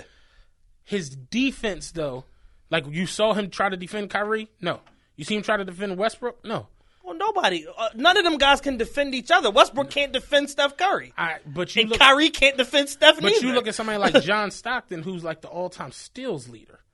You understand what I'm saying? That's coming from point guard, where he's the all-time assist leader. That do you understand what I'm saying? I'm just I'm just throwing it out. But there. he's also playing against a couple trash men. Like he's not playing against the. these I are the these I are the go top, back. top top to bottom. These are the best set of guards all in the league at the same time. guards ever. Ever. It's not even close. so none of them can defend each other. yeah, They guess. all phenomenal. Like, can Dame Lillard defend Steph? No. Can Steph defend Dame Lillard? Fuck no. They can't defend each other. Russell Wilson can decide tonight I'm getting 55. And you know what he getting? 58. Yeah. You saying? Because it just is what it is. So it's like, but then it's like when you look at the, the, the actual defensive statistics, Steph's no worse of a defender than John Wall is when you talk about team defense and, and the actual statistics as far as the plus minus and all of that shit, they're the same. Is John Wall a better one on one defender? Yeah. Is, te- is Steph a better team defender? Yeah. So that shit is a wash. Steph is light years better of an offensive player than John Wall, though, because if you got John Wall to take some of them same shots that Steph is charged to take, do we believe that John Wall is making those shots? I think it's just that those people look at John Wall like he's just I, I don't know because you know John Wall's like a crazy dunker. He's got a crazy handle. It, it's like Give me don't- Dame Lillard over him. Yeah, yeah. I probably take. Give me Dame. Kyrie over him. Yeah. Paul Pierce made the case that John Wall was the best point guard in the league, and I'm like, Well, did Russell Westbrook die? Paul Pierce is like you know he's been tripping lately. Six months ago, he said Isaiah Thomas was the best uh, point guard in the league. IT. IT's a little scoring machine. He's so. a machine. But when you talk about the other side of the ball, he can't defend me or you. No, yeah, no. You you put IT on me. Dump it down to the Dump big it man. I'm It's a rack. Taking IT to the rack. Yeah. I'm taking Earl Boykins yeah. on 50 50s against IT. You know what I'm saying? Head up. So, but yeah. I just think that Steph is so much of a. It's like, all right, position aside. Point guards are shooting guards, shooting guards are point guards now. They all do the same shit. And then you got some guys like Giannis and LeBron that are point guards, shooting guards, small forwards, power forwards. So it's like we we've asked for this FIBA basketball style, more offensive flow, passing, ball control, all of that shit. We asked for it, and then now we're like, you know that John Wall is really like holding down for the old school point guards. I was trying to what, tell my man the what the day. fuck is that doing for his career? those those Jerome Williams, Dennis Rodmans, Ron Artest, Ben over. Ben Williams. That's I mean uh. I said Ben Wallace. Ben Wallace, Ben Williams. Those days are like going. When they get to the end of the year now, and they got to do defensive play of the year. They be like, all right, who had a steal? that's that's how the shit be. So you mean to tell me you had two blocks? Oh, you had- in every game? Oh shit. Get this nigga this The award. other day, KD had seven blocks in the game. Niggas was tweeting like, "Oh, KD going for that defensive player of the year." Like, y'all know Mutombo used to I'm do this shit every I'm night. Like, all it takes is seven blocks in one game. That's it. Theo Ratliff was averaging eight blocks a game at one was. point. So, but yeah, that uh, fucking that 2001 Sixers team that went to the championship. That first half of the season, that's one of the best teams I ever seen. Dog, they- as far as doing the most with not a lot. They had Theo Ratliff, who was leading the league in blocks. He broke his wrist. Traded him they for Mutombo. dumped him for Mutombo at the All Star break. and Mutombo won Defensive Player of the Year that year. went to the chip. They like, oh shit, we meant to give it to Ratliff. Fuck it, keep it. Fuck it. They won every award in basketball that year. Coach, player, MVP, six man, six man. shit. Did they win most improved? Nah, only one they did was most improving uh, rookie of the They year. won everything else. Yeah, That was a great fucking team. and the. All Star MVP. Got it all that year. That was a good ass fucking situation. All right, real quick, we got top five requests. And Top five, top not- five. We got one top five request, and then the other one I just saw on Twitter. I, I logged on to Twitter the other day and saw a top five wrestlers argument, and it was wild because I watched wrestling my whole childhood. Ah. I'm back I- watching wrestling. I saw like the thugs and killers were arguing wrestlers, and I was I was like lost. I'm like they like they was really going through it. Who had more titles? Who had this, that, and the third? So I'm like, all right, we we, we can do that. We we we No, we can definitely do that. we do a that. Top five fucking show. Yeah. Who you got? All right, you want my whole five? All right, okay. All right. I got The Rock. As number one? The Rock. Oh my lord, you starting off crazy. I got The Rock as number one. Most transformative, most impactful wrestler of all time. Best on the mic, best promos, going from a shitty character to a phenomenal character, had every belt, The Rock. Rock and Sock Connection, all that shit. Number two, Shawn Michaels. Oh Best in ring performer of all time. He's not. Best worker out of all of them, everybody. Number three, Triple H, King of all kings. Number four, Ric Flair, uh, 97 time champion. Number five, Stone Cold Steve Austin. And number six, even though he's a racist piece of shit and he's scrubbed from the record books, Hulk Hogan. He would have been my number one a couple years ago. Even though his in ring skills fucking stunk. Yeah, Hogan's in ring still stunk, but that's what I was more so. I was the tip I was on. Like, are y'all arguing in ring ability? If we argue in ring ability, then take everybody off every- this list gonna have to start except Shawn about- Michaels. You got to start talking about like Arn Anderson and Dean Malenko and Lance Storm yeah, and like shit like that. Ken Shamrock, just motherfuckers that was real athletes. Yeah. No, number five, um, is Sting. Sting was the man, He was a shitty in ring performer too. but he was the man. his persona was just, like, just shit. As kids, he, Sting was especially when he did the rate the uh, the the crow persona. Yeah. Dog, Before that, when he had Stinger Squadron, nigga, Stinger Squad. don't get me started there. Fucking uh, number five Sting, number four Shawn Michaels. I, I give you the Heartbreak Kid. Number three, The Rock.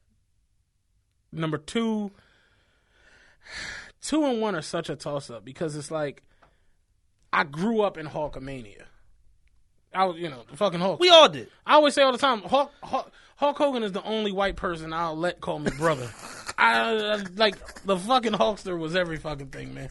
Like that nigga slammed Andre the Giant, yo. We couldn't believe that shit. like, like, that shit was like Greek. That shit broke type the internet shit. when it wasn't wasn't no no internet. to break. Yeah, but it, it, depending on what day I'm on, two and one is Hogan, and then Stone Cold. I knew you was gonna say that. I, I, my dad used to take us to wrestling. My dad and my uncle used to take us to wrestling joints. I've been to Beyonce concert. I've been to powerhouses. I've been to all kinds of shit, yo. I have never seen a crowd go berserk like when that glass broke. And Stone Cold came out. That shit was it was unreal, dog. Like the the the trance that he put on wrestling and what it was at the time and No, I definitely I super respect Stone Cold, and I'm I'm more We so. met him at Footstop at Penrose Plaza. Holy shit. He it was crazy. He got out of the car and he was walking in, and me, Steve, and uh, Pax, we walking past, and uh, he huge in person. He- Yeah. you don't realize how big the motherfucker because it's, it's always a bigger guy, so you don't realize how big the big guys are. And he's walking up into the, the, the sneaker store and like Steve was like, Yo, you stone cold. He was like, well, who else you think it was? and I, I to myself, I'm like, Oh shit, he about to stun Steve. Steve is over. I'm like, hit this nigga with a stunner, you're done. We're never gonna let that go. But it's like, yo, Stone Cold was larger than life in that wrestling shit. Now, if you, of course, you talking about championships and Yeah. who won the most and shit, you gonna start talking about Ric Flair's and uh, who else was a uh, crazy champion? Um, Triple H won the Triple zillion H, belts. yeah, like you start going to that. I'm talking about the personas and who they were. Yeah. It's Hogan, Stone Cold, and The Rock. Those three. Yeah, I mean, just Hog- out of Hog- this world. Hogan is my one if he isn't a ra- caught on tape being a racist piece of shit. Like he would be one, but it's like they literally have scrubbed him from the record books. Like there's no mention of Hulk Hogan in It's association with like, WWE they've got, anywhere. Like they, they got him like out the hall and Yo, all. he's that shit. Yo, he's done. Yeah. He's finished. yeah. So it's fucked up, man. He had reality shows and everything. Yeah, uh, Hogan knows best. All that shit, His wife took seventy percent of that shit. Like California, boy. and fucked her uh, son's best friend. The Cuban. Yeah. Crazy. Oh yeah, and uh, another honorable mention: The Undertaker. Undertaker's death. Oh, can I tell you how the bull wanted to rumble me because uh, I I didn't. Yo, listen, I got the greatest Undertaker story on earth. All right, so I'm driving the bus. It's, it's late at night. It's my last trip, whatever, whatever. Black Bull and and Bull, he looked like us. Okay. Yeah, he it was crazy. I thought it was Nitty. I'm not trying to be funny. Right. He, he was a big dude, had a big beard, dead ass. I thought it was Nitty when I pulled up, and I'm like, "Fuck is Nitty doing out here?" Bull steps up. He gets on his he's swiping the transfers. He was like, "Yo, cause uh, you you know the Undertaker lost last night. You see that, John?" And I'm like, apparently Undertaker had a streak. He had a streak at WrestleMania. I didn't know this because I've stopped watching wrestling and shit. But Undertaker lost and the streak was over. So he's like, "Yo, you see Undertaker lose last night?" And I'm like, "Huh? Nah." He was like, "Yeah, he he lost the streak at WrestleMania over, Doug." I'm like, "All right." No comprending. yeah. I'm like, I'm I'm basically on like, "Fuck, do I care?" You know what I'm saying? Like, fuck. So he like, he he's standing. He like, "Yo, you heard me?" I said the Undertaker lost like the streak over, Doug. Like that shit was crazy. And I'm like and, and then I turn because I'm like, all right, what the, what's happening? As I turn and look, this nigga got an Undertaker T-shirt on. So, so I'm like, oh shit. I'm like, here we go, boy. So I'm like, nah, I don't, I don't, I don't watch wrestling, fam. So he was like, mind you, he he got on at 15th and JFK. Keep that in your mind. So he was like, damn, you you don't watch, why you don't watch wrestling? I'm like, I mean, it's because it's it's like it's it's fake. And as I say that, I'm like, ah, I didn't mean to say that. This you could see. I didn't mean to say that. No bullshit. you could see the rate. Like, you know, you you from the hood, so you can you can smell like You can smell what shit's about. What you shit's can afoot. You can sense anger. You know what I'm saying? So I'm I'm like, it's, it's like fake. And he was like, he was so distraught he couldn't even talk. He was like. "W- w- Like what's, what's fake? Tell me what's fake about it. What's fake? Them, they real athletes. What's fake about it? Tell tell me what's fake. I'm like, look, it's my last trip. I just want to go home and see my family. I, I don't. Please don't kill me, Yeah, I- Undertaker, I, don't want you to do nothing crazy, like poke me with nothing. You know, I see you're an Undertaker fan. Clearly, I, I didn't. You know, he like no, because them them niggas be really out there risking their bodies. Like you don't understand the, the injuries that wrestlers get, and for you to say that's fake, like come on, dog. Like they go through more shit than any of these other motherfucking sports. Like don't play them like that. And I'm like, all right, like I don't know what you want me to do in this situation. So he like, I'm saying, look, you got the internet. Watch the match. Like watch when when when uh, I think it was Brock Lesnar. He said he's like when Lesnar pinned him, you could see the the the hurt in people's faces. Like yo, the streak really over. Like you got to be kidding me. Do me a favor and watch that, cuz can you watch that for me? I'm like, yeah, what I get a chance, I watch it on YouTube or something. He like, all right. He gets off at 16th and JFK. We all this happened in a block. right? So he gets off the bus, whatever. He's out of my mind. I, I don't even think about it. goes goes and meets Paul Bear. I don't know what the fuck he does. He walks the fuck off. I go on with my night. Cool. I, this shit's out of my mind. I'm not even thinking about it. The next night, I come around City Hall. This nigga is standing at 15th and JFK. he has on a different Undertaker shirt than the one he had on yesterday. I'm like, oh my god. I'm like, I'm about to just drop. I'm being this- punked. I'm about to just drop past this fucking stop, but I can't because there's people out there. I open the door, people get on. He gets on and was like, You watch that, John? you exactly? He like, yo, what's up with you, cuz? I'm like, what's up? He like, you watched that John last night? You get a chance to watch that? I don't want to lie because I don't want to get caught in the lie. Because it's like, if I lie, it's Show's over. Like, I, I'm being serious. I don't want to lie, and this nigga decide to pop quiz me about the match, and I can't tell something. and then now he like, all right, now I'm definitely hitting you with the tombstone because you fucking lying. So Playing games. so, so he like he like yo did you watch that john i swear to god i meant to be like no but i was like yeah i checked it out last night he was like tell me you didn't feel tell me that that you didn't feel that emotion in that building i'm like yeah, dog, that shit was crazy. I'm like when he when he pinned him, and when, I'm like when he walked off. I'm making this shit up. I'm like when he walked off. That was that was the saddest shit I think I seen this year. He like, dog, tell me about it. I don't. Undertaker could have disappeared in that fuck. I don't know if he walked off or not. But I Freestyled the whole freestyled it. I'm like, yo, when he walked off, it was the saddest shit I've ever seen. He like, dog, tell me about it. He was like, yo, I, I, that's all. He's like, I just want people to understand what Undertaker gave to the business and what he, what he really was about. Like that man went 20 plus years winning at WrestleMania. I'm like, yeah, I feel you. And then he got off his 16th in market, and I, I haven't seen it. I mean, 16 JK, I haven't seen the nigga ever again in my life. So it was like, yeah. Why is he taking so many one stop Go on a block. This shit It was crazy. But yeah, we got to put Undertaker up Like there. he's abusing his just, trans just, just for my fans, you got to put Undertaker up there. Oh Lord, I've been to tell you that shit was hilarious. Uh, we were having a discussion at my job the other day. You want to do the other top five? Yeah, let me let me do a quick shout out real quick. Go ahead. Another one. Uh, shout out my guy I know Brasco, uh, Yak House Records. Um, he says uh, he wants everybody to follow him on Twitter and on Instagram. I know B R A S C O. Make sure y'all go to iTunes, uh, Apple Music, Tidal, everywhere that you know music is available, and get his new single "Trap All Day" featuring Wise Vega. And that's my guy I know Brasco. Follow him on Twitter, Instagram, and all social media, and get that record on uh, Apple Music. I fucks with him. He's become one of my uh, Yeah, that's my guy. One of my good. Uh, Back when I was a fake music producer, uh, we I worked with him like a lot or whatever like that, and um, he's super talented. He always can rap a lot. I'm Yeah, he always got good guy. shit to say on Twitter and shit.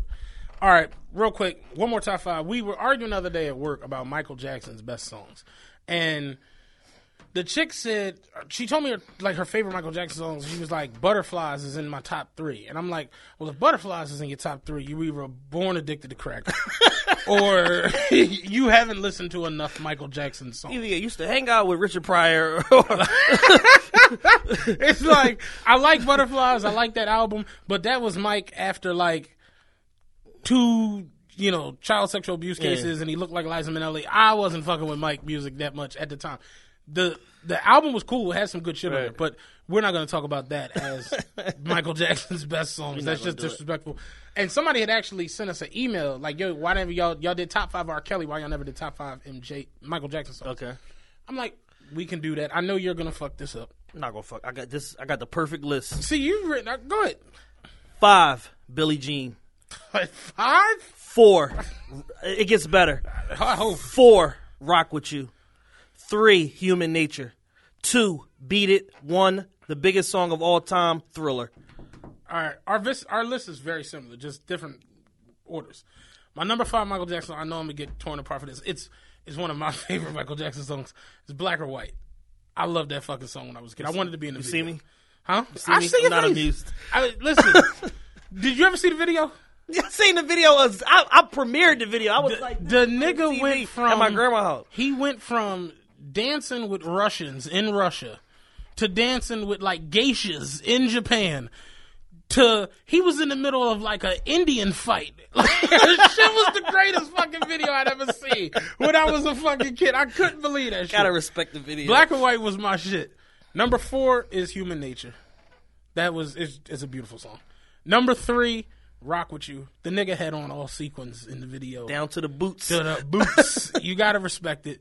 Uh, number two is Billie Jean. Billie Jean doesn't get enough credit. If Billie Jean was on anybody else's catalog, it'd be the pinnacle of their career. Yeah, but Mike is just so great that it's just like You ever watch Motown 25th anniversary? Yeah, hell yeah. Yo, my pop had that shit on tape. I remember when I was like old enough to really understand it and watch it. It's like Mike was something else. Like he knew he was something else. They knew when you listen to uh, what was the last joint he had with the Jackson Five? Uh, uh, can you feel it? That Yeah. joint, you knew Mike was going solo. Like, all right, Jackie, you 48. Nobody likes you, Randy. Mike's leaving you niggas. He's going solo.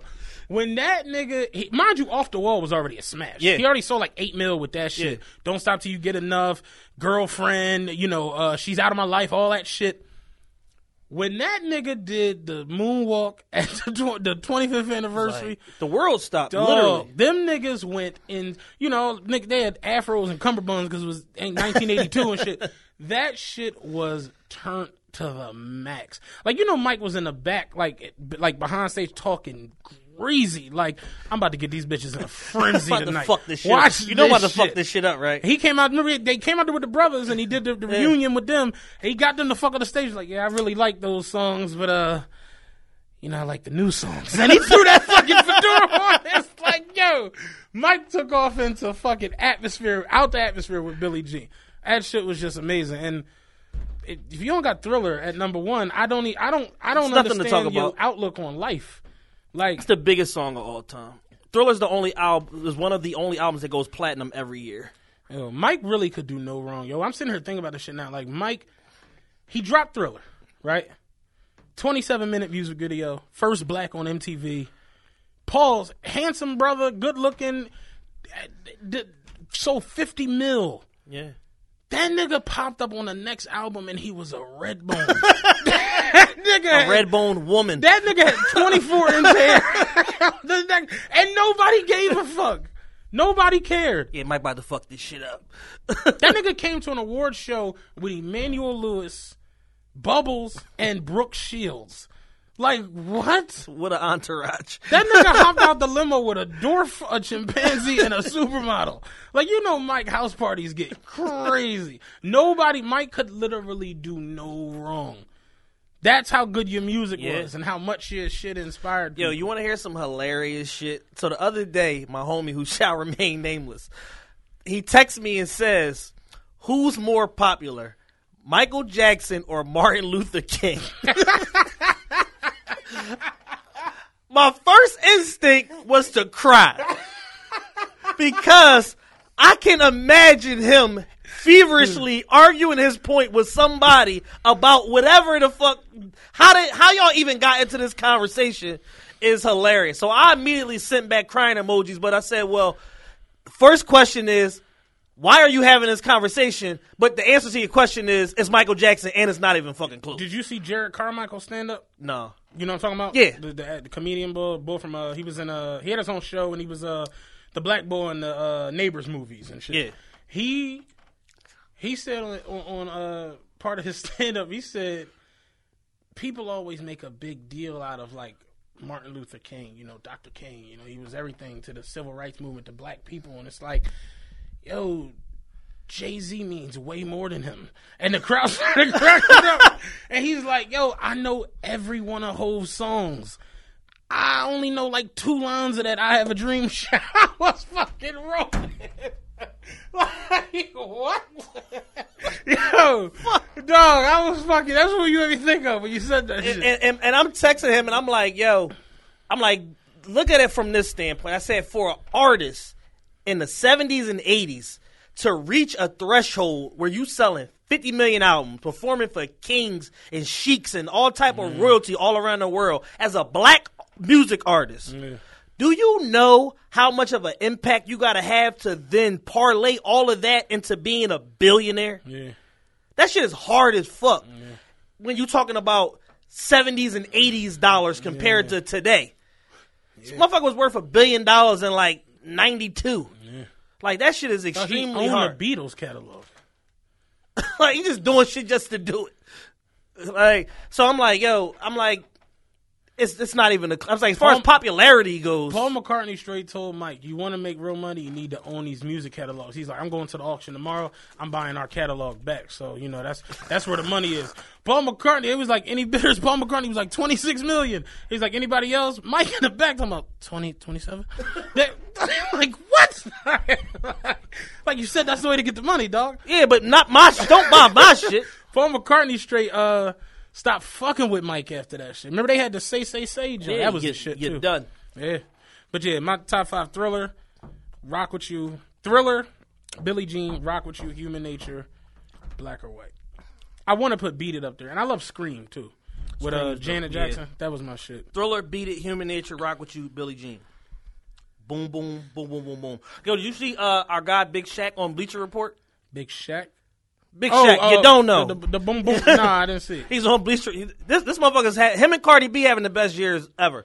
This motherfucker's on Bleacher Report. He did a freestyle dissing Shaquille O'Neal. Oh, I seen it, but I didn't click on it. I definitely saw it, but I didn't fucking. Fucking uh, hilarious. I'm gonna, I'll watch it later on tonight. All right, we got the top fives out of the way. Now we're gonna get into some ignorant nigga shit, like we always do. Like we always do about this Y'all, y'all love these parts of the show. Ignorant. We got some y'all weirds coming too. We got Uh, two ignorant nigga shits. Do we? Whoa. Oh yeah, yeah, okay. We got two nigger newses. Since you are the ignorant captain, I'm the uh, I'm the ignorant nigger uh, liaison. you're the correspondent for ignorance. correspondent for the ignorance. Uh, Live here on the scene of the bullshit. So, uh, as you all know, Powerhouse uh, Philly's annual uh, radio concert with Power 99 was this past Friday. He had wonderful artists like Lil Uzi Vert, Rick Ross, uh, French Montana, Meek Mill, Migos, Cardi B. It was basically like the Vanity Grand All Stars all performing at one fucking radio show. Vanity Grand All. It's all the fucking people Vanity Grand bought the last two fucking years, all performing on one show. So good fucking show. I was there for about all of like 38 minutes, and I got the fuck out of Dodge. And uh, apparently, uh, the Chasers are back at it again. We don't know which Chaser was responsible, but uh, we have ideas. Somebody apparently pummeled French Montana and beat him under a fence. I'm being told. Uh, knocked a couple chains loose, and uh, there may or may not be some chains of his uh, popping up at Sean Jewelers tomorrow.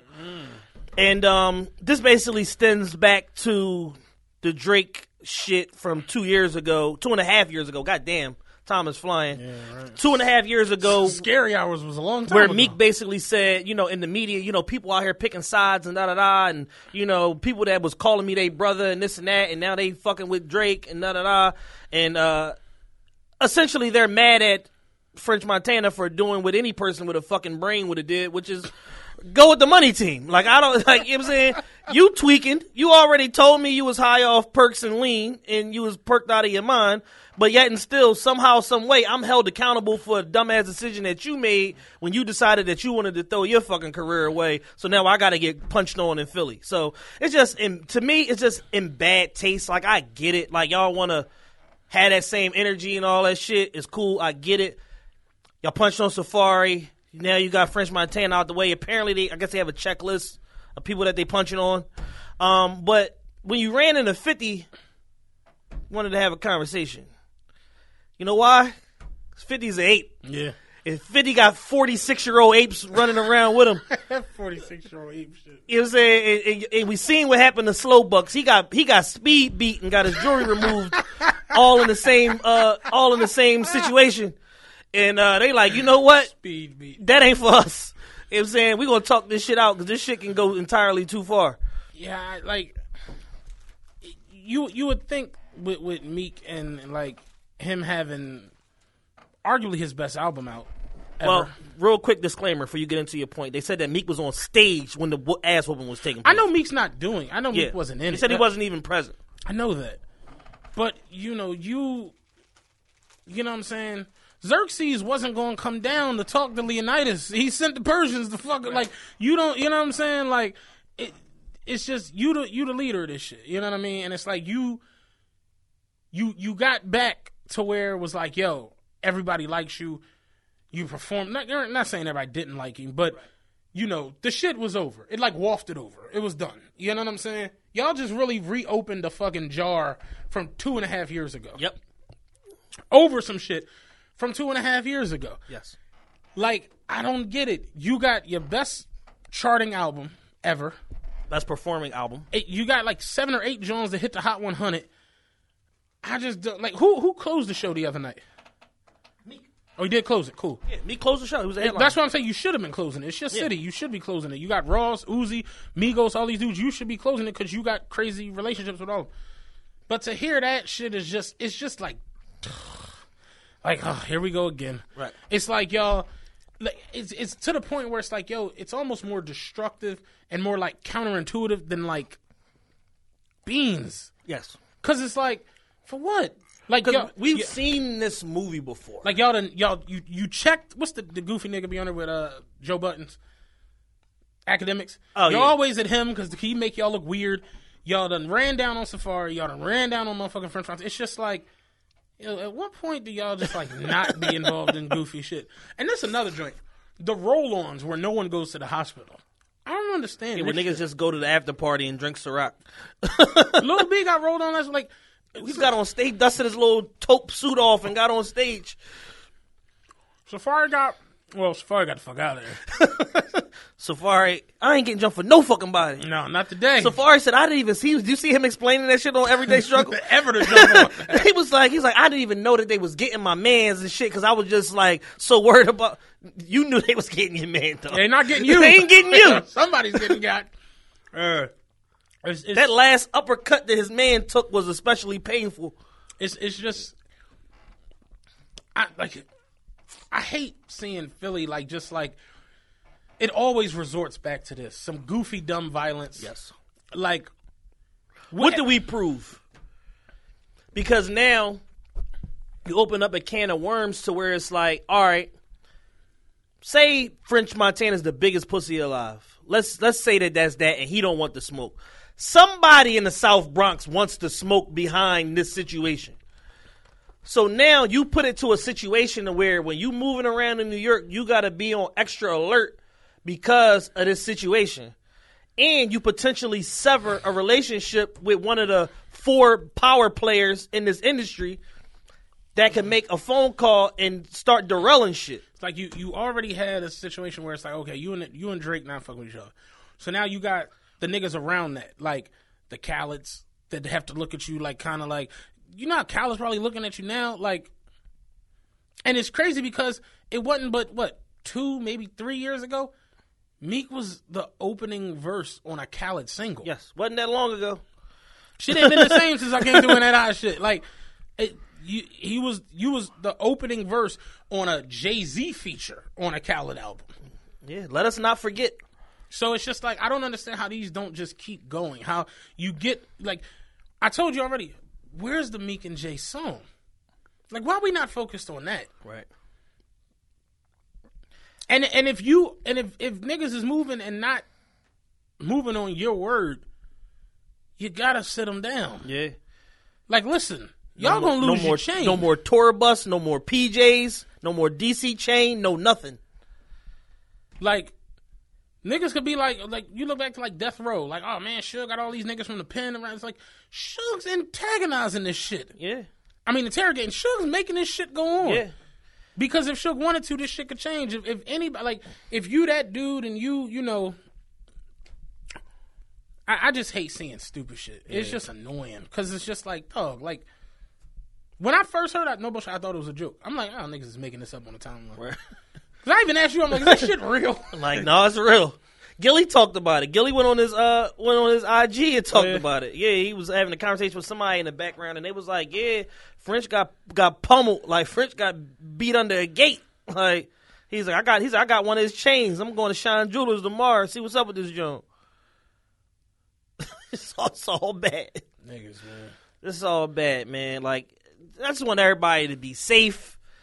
Stop putting hands and feet on each other. Yeah. Like it's a rough time to be black in America. Period. Let alone punching on niggas because of music relationships. And that, and that's the, the the part with me where I just sit back and I be like, y'all want change, y'all want things to get better, you want equality, you want. I say it all the time on here, but then when that's done, But fuck these niggas across the street though. let me go get into some bullshit over here. And this goes into. Can I go into uh, a y'all weird Yeah, real quick? ahead. I watched a video the other day, man, where a older black man, pizza driver, got smacked in the back of the head with a pistol, robbed, and then they stole the car Yeah.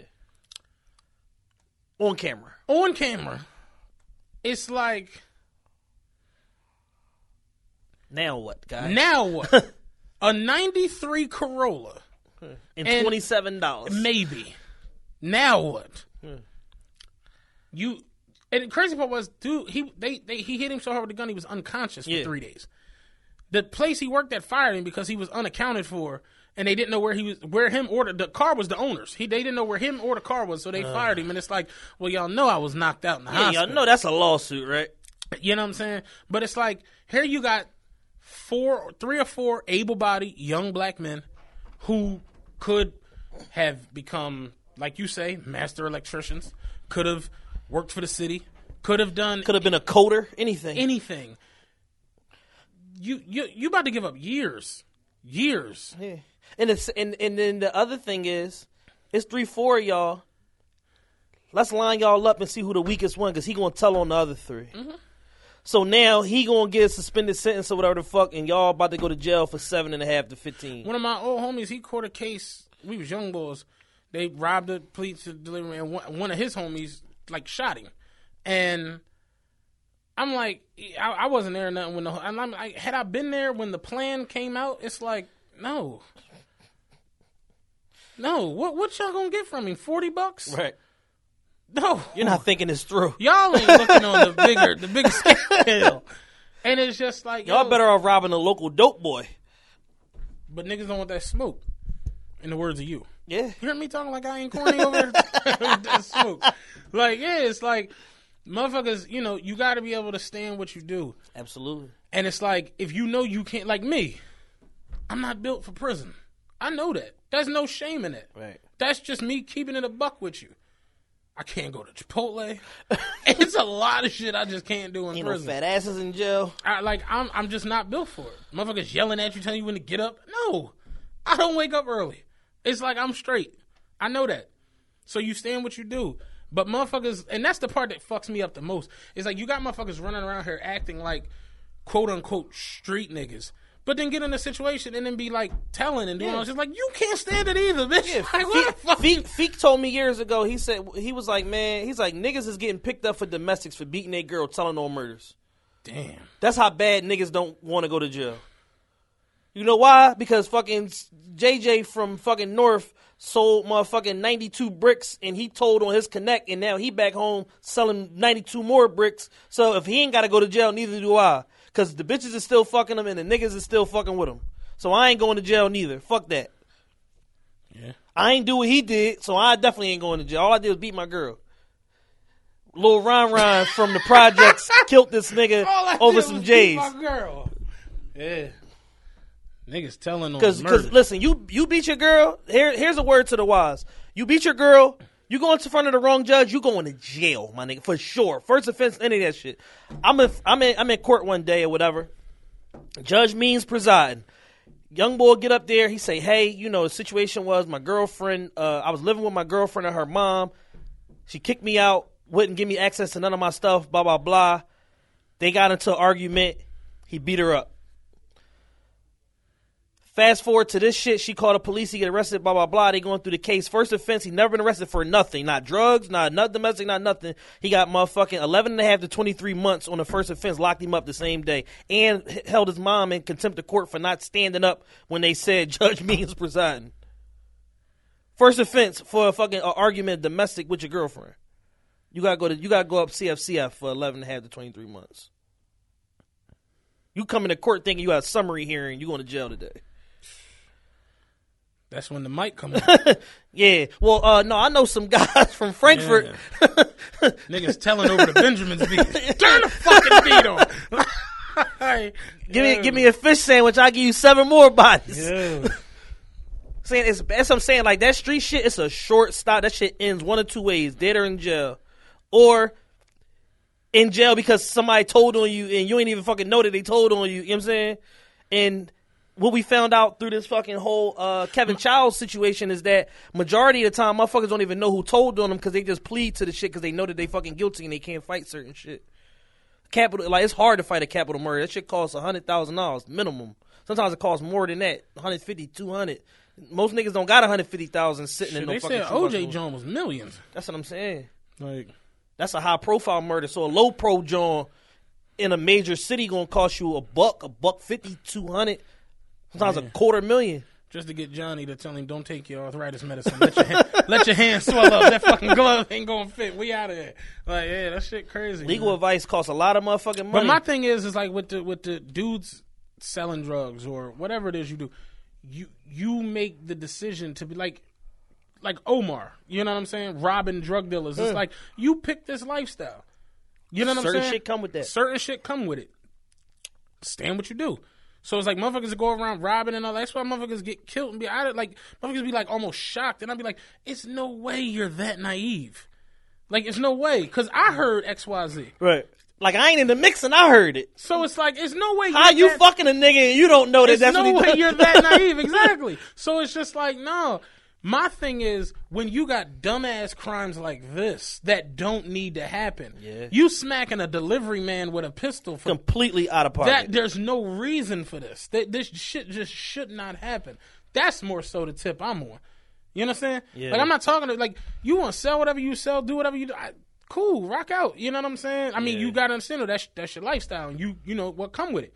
I know good dudes who went to jail. They came home and got together with something. Look at Carl. Like I got to get away from this because you know what I'm saying. Move this way. but you gotta change in order to do You that. got to change. So it's like, yeah, you you see all these different situations.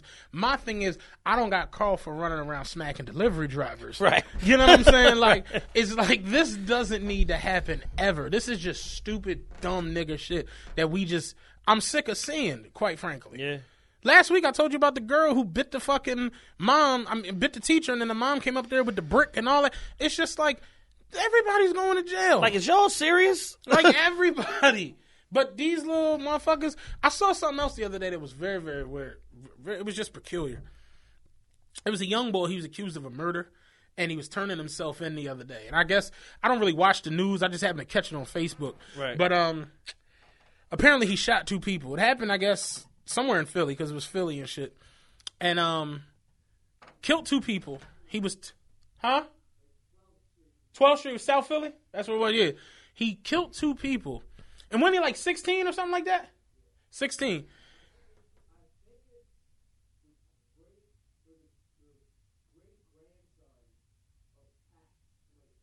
That's what they. Yeah, you're right. That's what they were saying. Damn.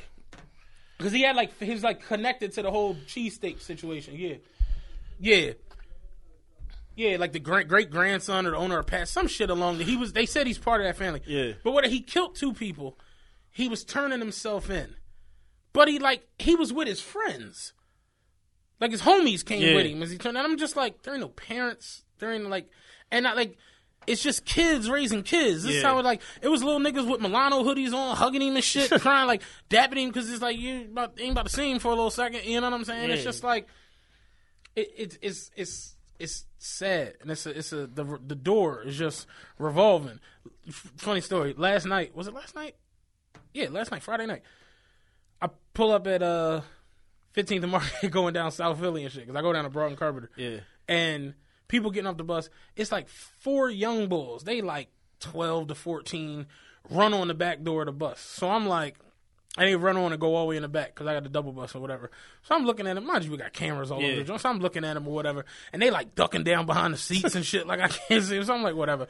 So I'm like, the people who were in the back had got off at the next stop. So there was nobody in the back of the bus. So I'm like, when they ring the bell to get off, I'm not stopping. Right. You know what I'm saying? So they wanted to get off at uh Locust, Spruce or Locust. Yeah. I didn't stop till I got to like Fitzwater. so when I, I I get down to Fifth, you they all back door, yo, like what you doing back door? So finally, the the you, the leader of the whole little crew, he come up and he like. Hey, we want to get off the bus. I'm like, why y'all run on the back door like that? I'm like, for what? Like, y'all could have just came up here and be like, oh, it did. Like, I'm cool. I, I'd have took y'all down. here. He like, no, you right. Like that that was nutty shit. Boy. You you you you you actually right. He pulled out his day pass or whatever.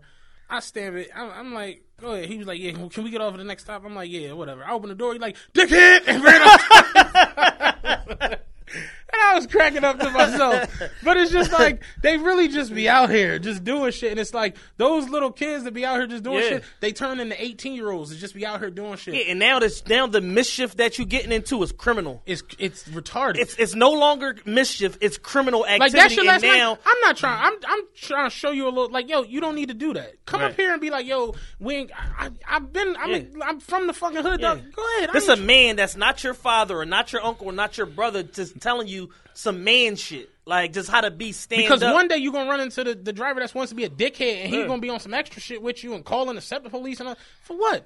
I'm telling you, there's no need to no need to do all that. So it's like you doing that though when you're 13, 14, it's like you quickly become 17 or 18 and your homie like, yo, let's rob the Chinese store, let's rob the pizza delivery driver, let's do this, and you ain't got no money, ain't got no nothing going on, nothing in fucking future. So it's like whatever, I don't care. Exactly. And you know, next thing you know, boom, boom, boom. man, like Jay Z said, man, I try to give them light, but they want dead. Like it, it's hard, man, trying to, you know, trying to steer motherfuckers in the right direction when all they want to do is be uh, stupid. Charlemagne in his book, he he had a joint where he says uh, Jay Z literally has a line for everything. Everything. and I'm like, he absolutely does because you know, you know what I was about to say. I put Preem in my truck, told him leave the streets alone.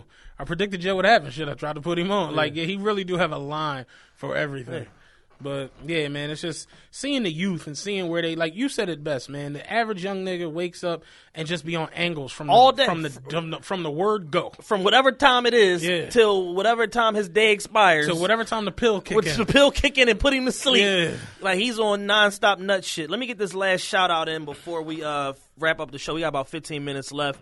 Uh, special shout out to B's Credit Solutions. Um, if your credit is a problem, B has a solution. She has an affordable credit repair program. Free phone consultations are offered prior to signing up, just so you can get an idea for what you're signing yourself up for. Um, she can help with the removal of collection accounts, evictions, judgments, repossessions, and anything else that might be on your credit. And she can be found on Instagram at B's Credit Solutions. Yes, like killer bees on a swarm. B's Credit Solutions. Uh, the website is bscreditsolutions.com and the contact number is 267 407 4673. Or if you want to shoot an email, it's help at bscreditsolutions.com. and, and what is you said she helps get rid of what? Uh, basically anything Or that she potentially she on anything that's potentially on your credit, collection accounts, evictions, judgments, repossessions, anything else that might be hindering your credit. That's that's something we need to to start getting uh, going. Like Yeah, definitely. folks need to start worrying about that stuff and not you know Cardi and Offset. Like, Speaking of Cardi and Offset, Oh lord, it's like that would help society a lot if we focus more on that. uh, before we get into Cardi and Offset, I got my y'all weird for the week. Uh, Instagram. Y'all are weird as an organization. Ever since Facebook took over, there's all these unwarranted and unnecessary changes to the way I use my Instagram. The DM feature, fantastic. I love it. Thank you. Uh, the logarithm that y'all are now using is fucked up. Can we change it? Why am I seeing posts on my feed from eight days ago? What?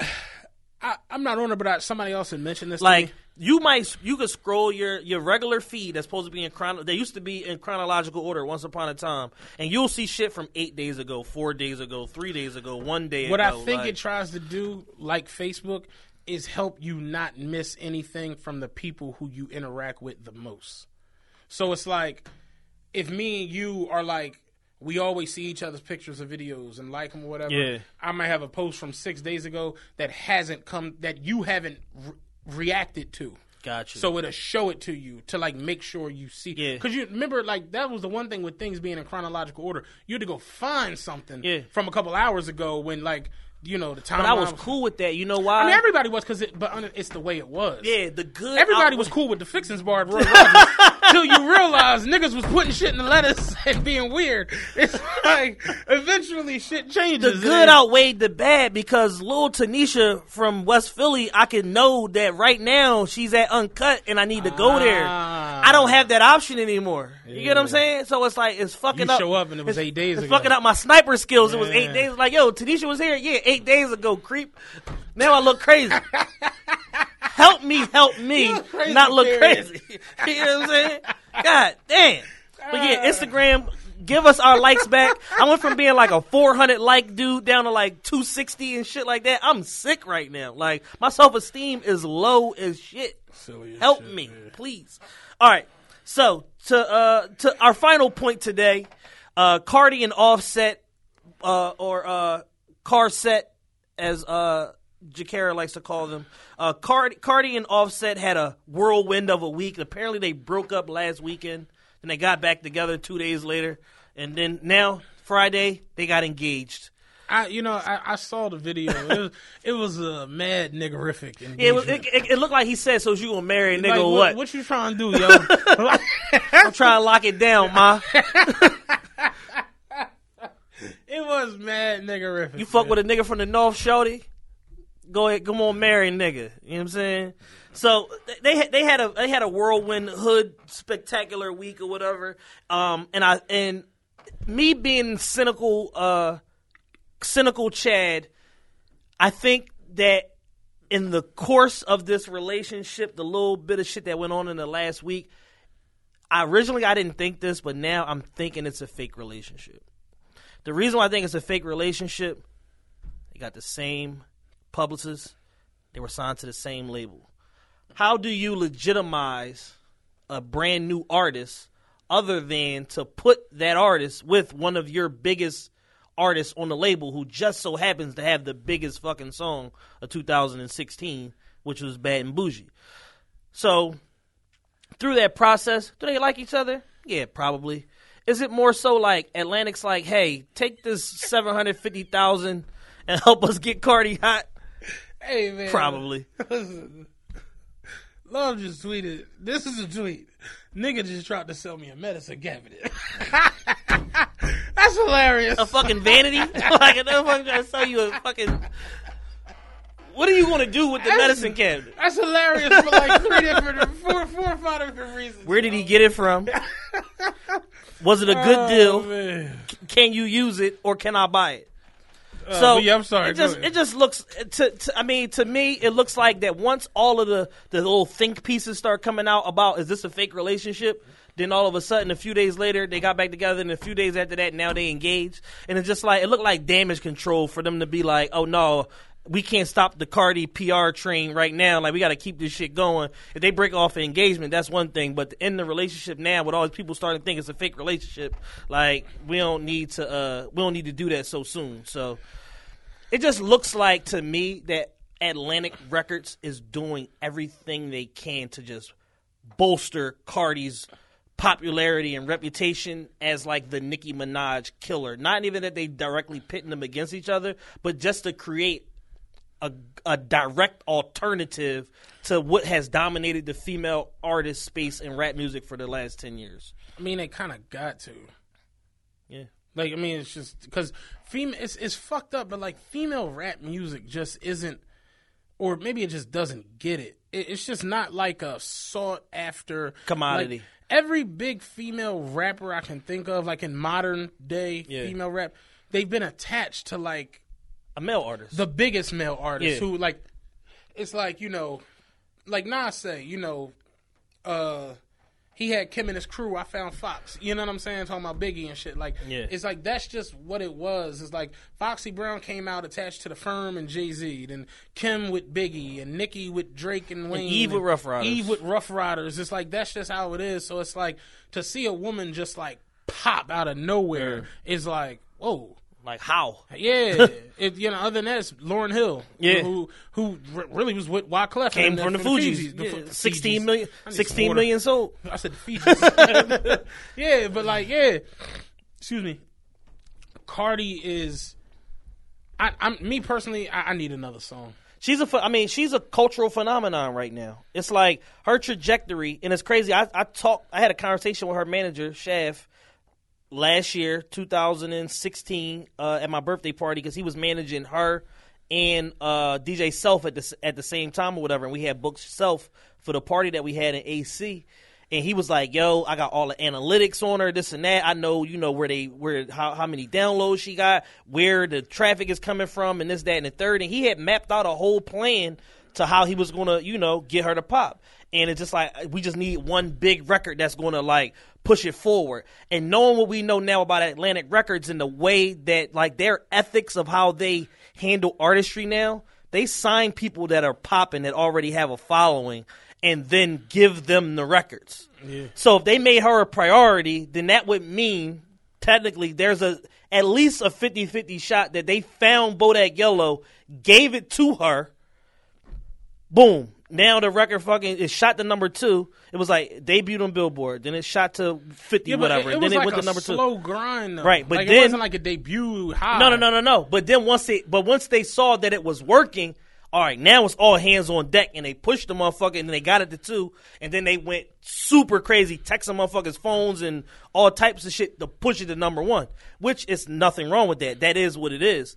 But then you look at what they're trying to do with some of the other artists on their roster and them signing YouTube stars and this and that, and it's like, damn, it kind of appears that Cardi is the belle of the ball in terms of all these alternative types of artists that they're now going after as far as signing YouTube people and Cash Me Outside Girl and this, that, and the third. And it's like anybody with a following, come to Atlantic Records, we're gonna give you a motherfucking a developmental deal, and if the shit work out, then you know we figure out the details later.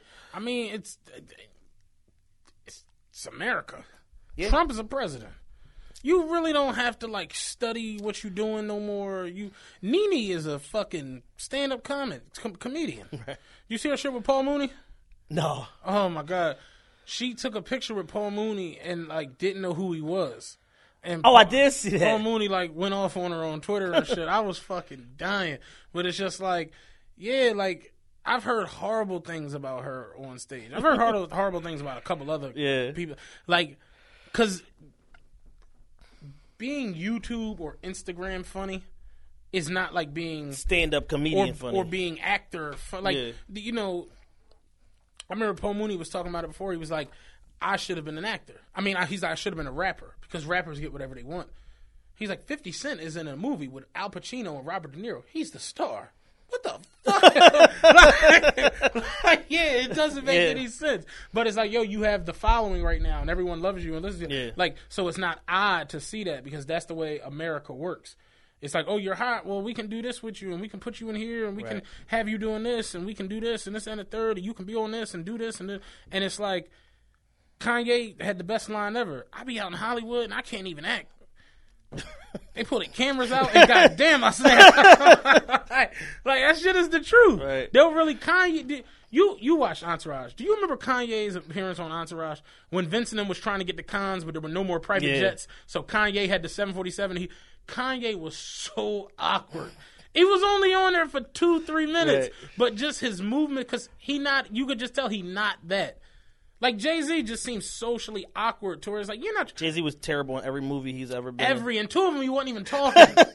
How you terrible and didn't say nothing? You saw him in State Property One. You, you kidnapped the bitch. Kidnapped the bitch. It was no, it wasn't a, it was a, it was a quiet dog. Like it was horrible because you you just not that. But if you look at somebody like Dame, D- State Property Two was hilarious with Dame and Beans going back and forth.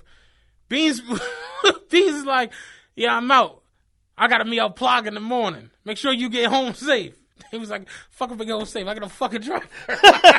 Remember they spoke the driver and shit. It's like some people are just that. Yeah. And it's like, yeah, you an entertainer by nature, but it's like you you weren't taking Dame like, oh, you're a serious actor. You were in the state property and paid in full because you funny and you got that charisma. Yeah. But we're not about to say you're a better actor than like Cuba Gooding Jr. or some crazy shit. Eh, You know what I mean? So it's like, I, I, I'm I'm I'm happy for Cardi. You know all the shit going on with her, whatever, whatever.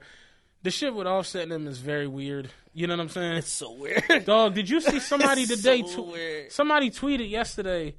Um, that's what's up. Migos proposed to Cardi B, and then and somebody came like retweeted it was like, "Damn, all three of them proposed." Like being funny. The nigga commented back was like, "I didn't say Migos, I said Migos." I was cracking the fuck up. Migos is. I didn't say Migoses. I said Migos. Oh shit. My pop was like, because he listened to the show, he was like, I don't know who y'all be talking about. so I had to look all these people up. I'm like, yeah, that's how the shit be. but um, we we how much time we got? We got five minutes. Really like four and a quarter. Uh, Y'all weird. Oh, uh, you want to talk about some new music while I pull up these quick? Yeah, real quick. New music releases this Oh, week. Kaepernick signed a, million, Million dollar book deal. Let's give it up for Cap, Yeah, man. man, that's that's that's dope. You know, what I'm saying he got his bread back that he donated. You know what I'm saying? Oh, you know what? Real quick, another a quick Kaepernick point. I'm not going to belabor this at all. I watched the Eagles in 49. I had the displeasure of watching that game today. Did you watch the Dolphins the other day? It was oh, Oh Lord. Kiko Alonso was a piece of shit. Um, but I was watching the Eagles 49ers game today, and what stood out to me is number one, the quarterback that y'all got rid of Kaepernick for is benched. He's out. So now they got the rookie or whatever playing quarterback, and I'm looking at him be terrible, and I'm like, damn. At the very least, Kaepernick could be out there being as terrible as this guy. I don't like. What's funny is I find it hilarious that the Dolphins and the 49ers are the two worst teams in the league. The 49ers fired Kaepernick, and the Dolphins could have signed him and signed fucking Jay Cutler. Jay Cutler. You get what the fuck you, you get Yeah. what you deserve. Yeah. It's like, you get what you pay for. all right, couple questions real quick. Hey y'all, uh, why do I always go into the hellos and hey y'all? Uh, I have a serious question. From what I know, y'all have siblings. So put yourself in my shoes. If your sibling, brother or sister, is in a relationship that you heard of but never witnessed yourself, you get a phone call from them saying you have an in law now. They just got married. How would you feel? No one was there, just them. And not one person likes the spouse, from what you hear. um you can't put you can't put your own uh I want to use the word correctly. You can't put your own standards of what you would do on people and how they handle situations. You might not agree with it, but you can't like go into the situation feeling like, "Oh, you did some nut ass shit, so fuck you in your new relationship or whatever." A lot of new questions. And you also can't go into the situation feeling like this person's a, a asshole or a piece of shit based off of what other people will tell you. Yeah. So I was I would probably be a little disappointed that they didn't include, you know, they weren't all inclusive with what they did, but I'm not going to condemn them or or or damn their situation, and I'm going to give the spouse a fair shake. If I meet her and determine like she's kind of like a shithead, then I just won't deal with her, whatever. But that's still going to be my brother or sister or whatever, and I'm gonna support them in a decision. I might be like, hey. I don't know if you did the right thing here, but just be careful or whatever. But I'm not going to belabor the point or just keep like imposing my will on their relationship. I can dig that. Uh, can you look past an artist's personality and just enjoy them for their art? You know, parentheses music, or does their personality affect your opinion of them? Um, once upon a time, it did. Like I was like coming from like the 80s and 90s era hip hop, where I fell in love with it. Like I wanted like my artists to be in real life who they was in their music, and then as you get older, you realize it's like it's like a fine line between like being thorough and real and being criminal. And it's like if these rappers was really out here doing the shit criminally that they talk about in their music, they probably gonna go to jail for a long time. And we've seen Shyne, My Son, different people. You know what I'm saying? We've seen what happens when you be living your rhymes out. So with that being said, I don't necessarily have to 100% click with the person's personality if they making dope ass music. I think Young Thug has a weird eclectic personality. He one of my favorite artists. They're trying to say that Playboi Carti is fucking gay now, and I'm like, huh, that's cool. Uh, I ain't mad at it as long as he ain't fucking none of the chicks that I'm dealing with at the moment. Like I ain't worried. Like I'm saying, he ain't passing those aids to them.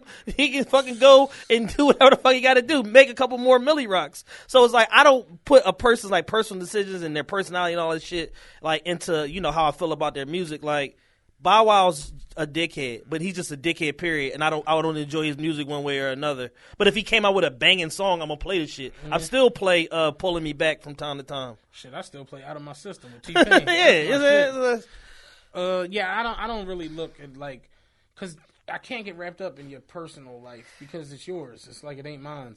It's like I'm fucking with you solely for the reason of you. yeah, this commodity that you have, this No. music, this hot fire. like you know, it's it's Chris Brown to me is like off the fucking chain, but he makes great, beautiful music. Got five platinum singles off an album that's not even out yet. Oh, the Hard it just came out, and he already got five platinum singles. My God.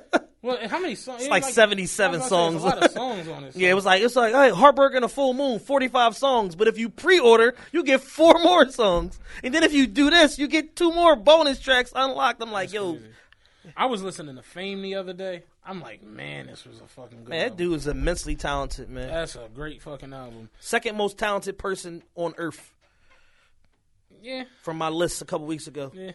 All right. Uh, one last question. I'll say these other ones. Uh, love the show. Twenty four. Wanted to know your take on the best bars and who has the best nightclub in your opinion. Also, the best venues you've experienced outside of Philly. Number one, the best nightclubs that I've ever been to: Drai's in Vegas and Club LIV. Now, see, I haven't been in Drai's yet. I was in LIV the night when uh, Braun was in there, and they started playing the the, the train horn. Yo, I never heard no shit like that in my. life. I'm talking. That shit was like, mm, mm, mm. it was just Yeah. like, what the fuck? That shit is an Birdman was experience. there. It was. It was like Jesus Christ. Yeah. Like, hey, that shit was. Like I was in LIV. I've been to LIV like four times. I was in there one night when Lil Wayne was in there. I was no, I was in there two times when Lil Wayne was in there.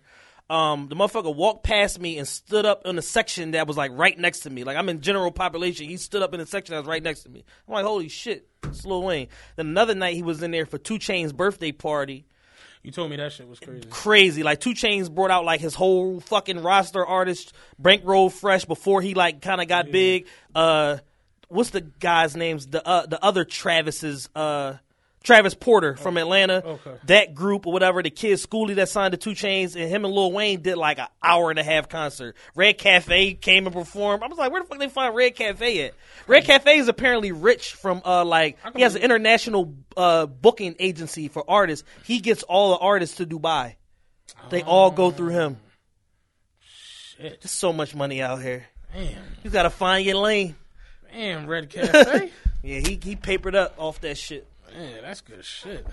So yeah, Drai's and LIV. I just went to uh, a couple dope spots in Atlanta. This spot called Aroma when I went a couple weeks ago. That was dope. It was like a nice like layout, whatever, little square space, whatever. Cool You know what's spot. crazy is uh, I went to Magic City in Atlanta.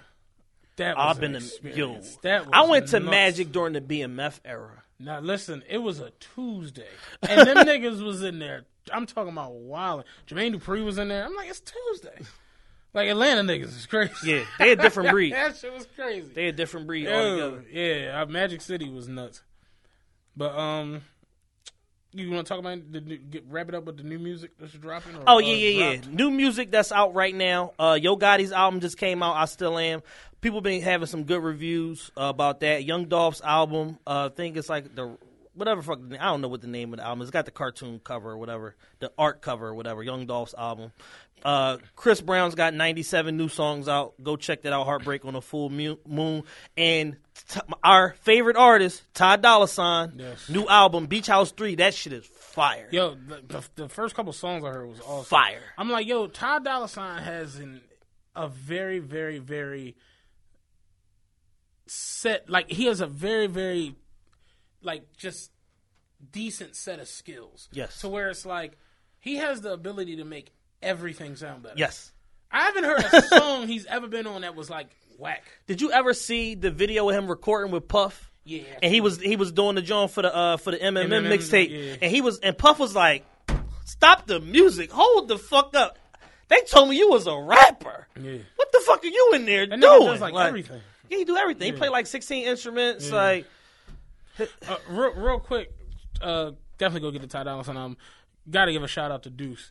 Deuce tweeted today that Zeke, because you know we got this Cowboys group chat. Yeah. he had tweeted it earlier and put it in the joint. Zeke was going to go for 150 yards and two touchdowns.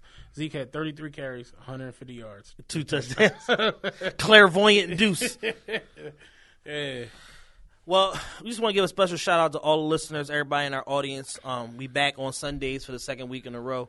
We appreciate y'all listening. Um, you know, continue to share the podcast. Let everybody that you know know about it. Um, you know, buy some merch. Go to the realestmerchever.com. Special shout out to the people that uh, you know participated today with the telethon. Uh, our guy I know Brosco, go get his single trap all day. our guy Phillmatic, listen to his podcast, the tissue and the tape, and then also uh, B's Credit Solutions. I know all of y'all need uh, help with your credit. Even when your credit is good, you still might need some help. yeah. So it's always cool to get a cool little discrepancy off. Absolutely. She said she want to lock in every week. She's like, yo, I want to just pay for a spot every week. Fuck it. So we'll probably be hearing from her again next week. That's all I got, man. Another uh, show in the books. Just is uh, packing up. Looks like he's uh, got some mobile podcasting or something to do this week. He's got two shows on the road this week, so uh, that's cool. We'll be back here next Sunday, hopefully, maybe. What, what time do the Eagles Possibly. play next Sunday, Jess? I don't know. We gotta figure it out.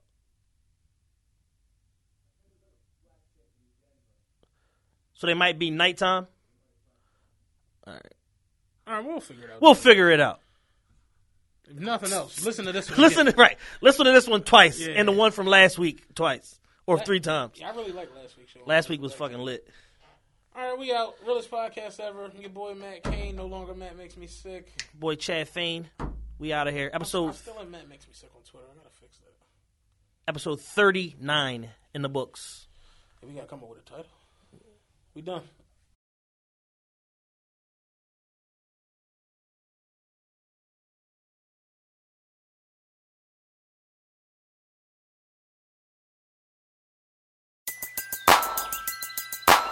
Who needs an alarm in the morning when McDonald's has sausage, egg, and cheese McGriddles and a breakfast cutoff? Ba da ba ba ba.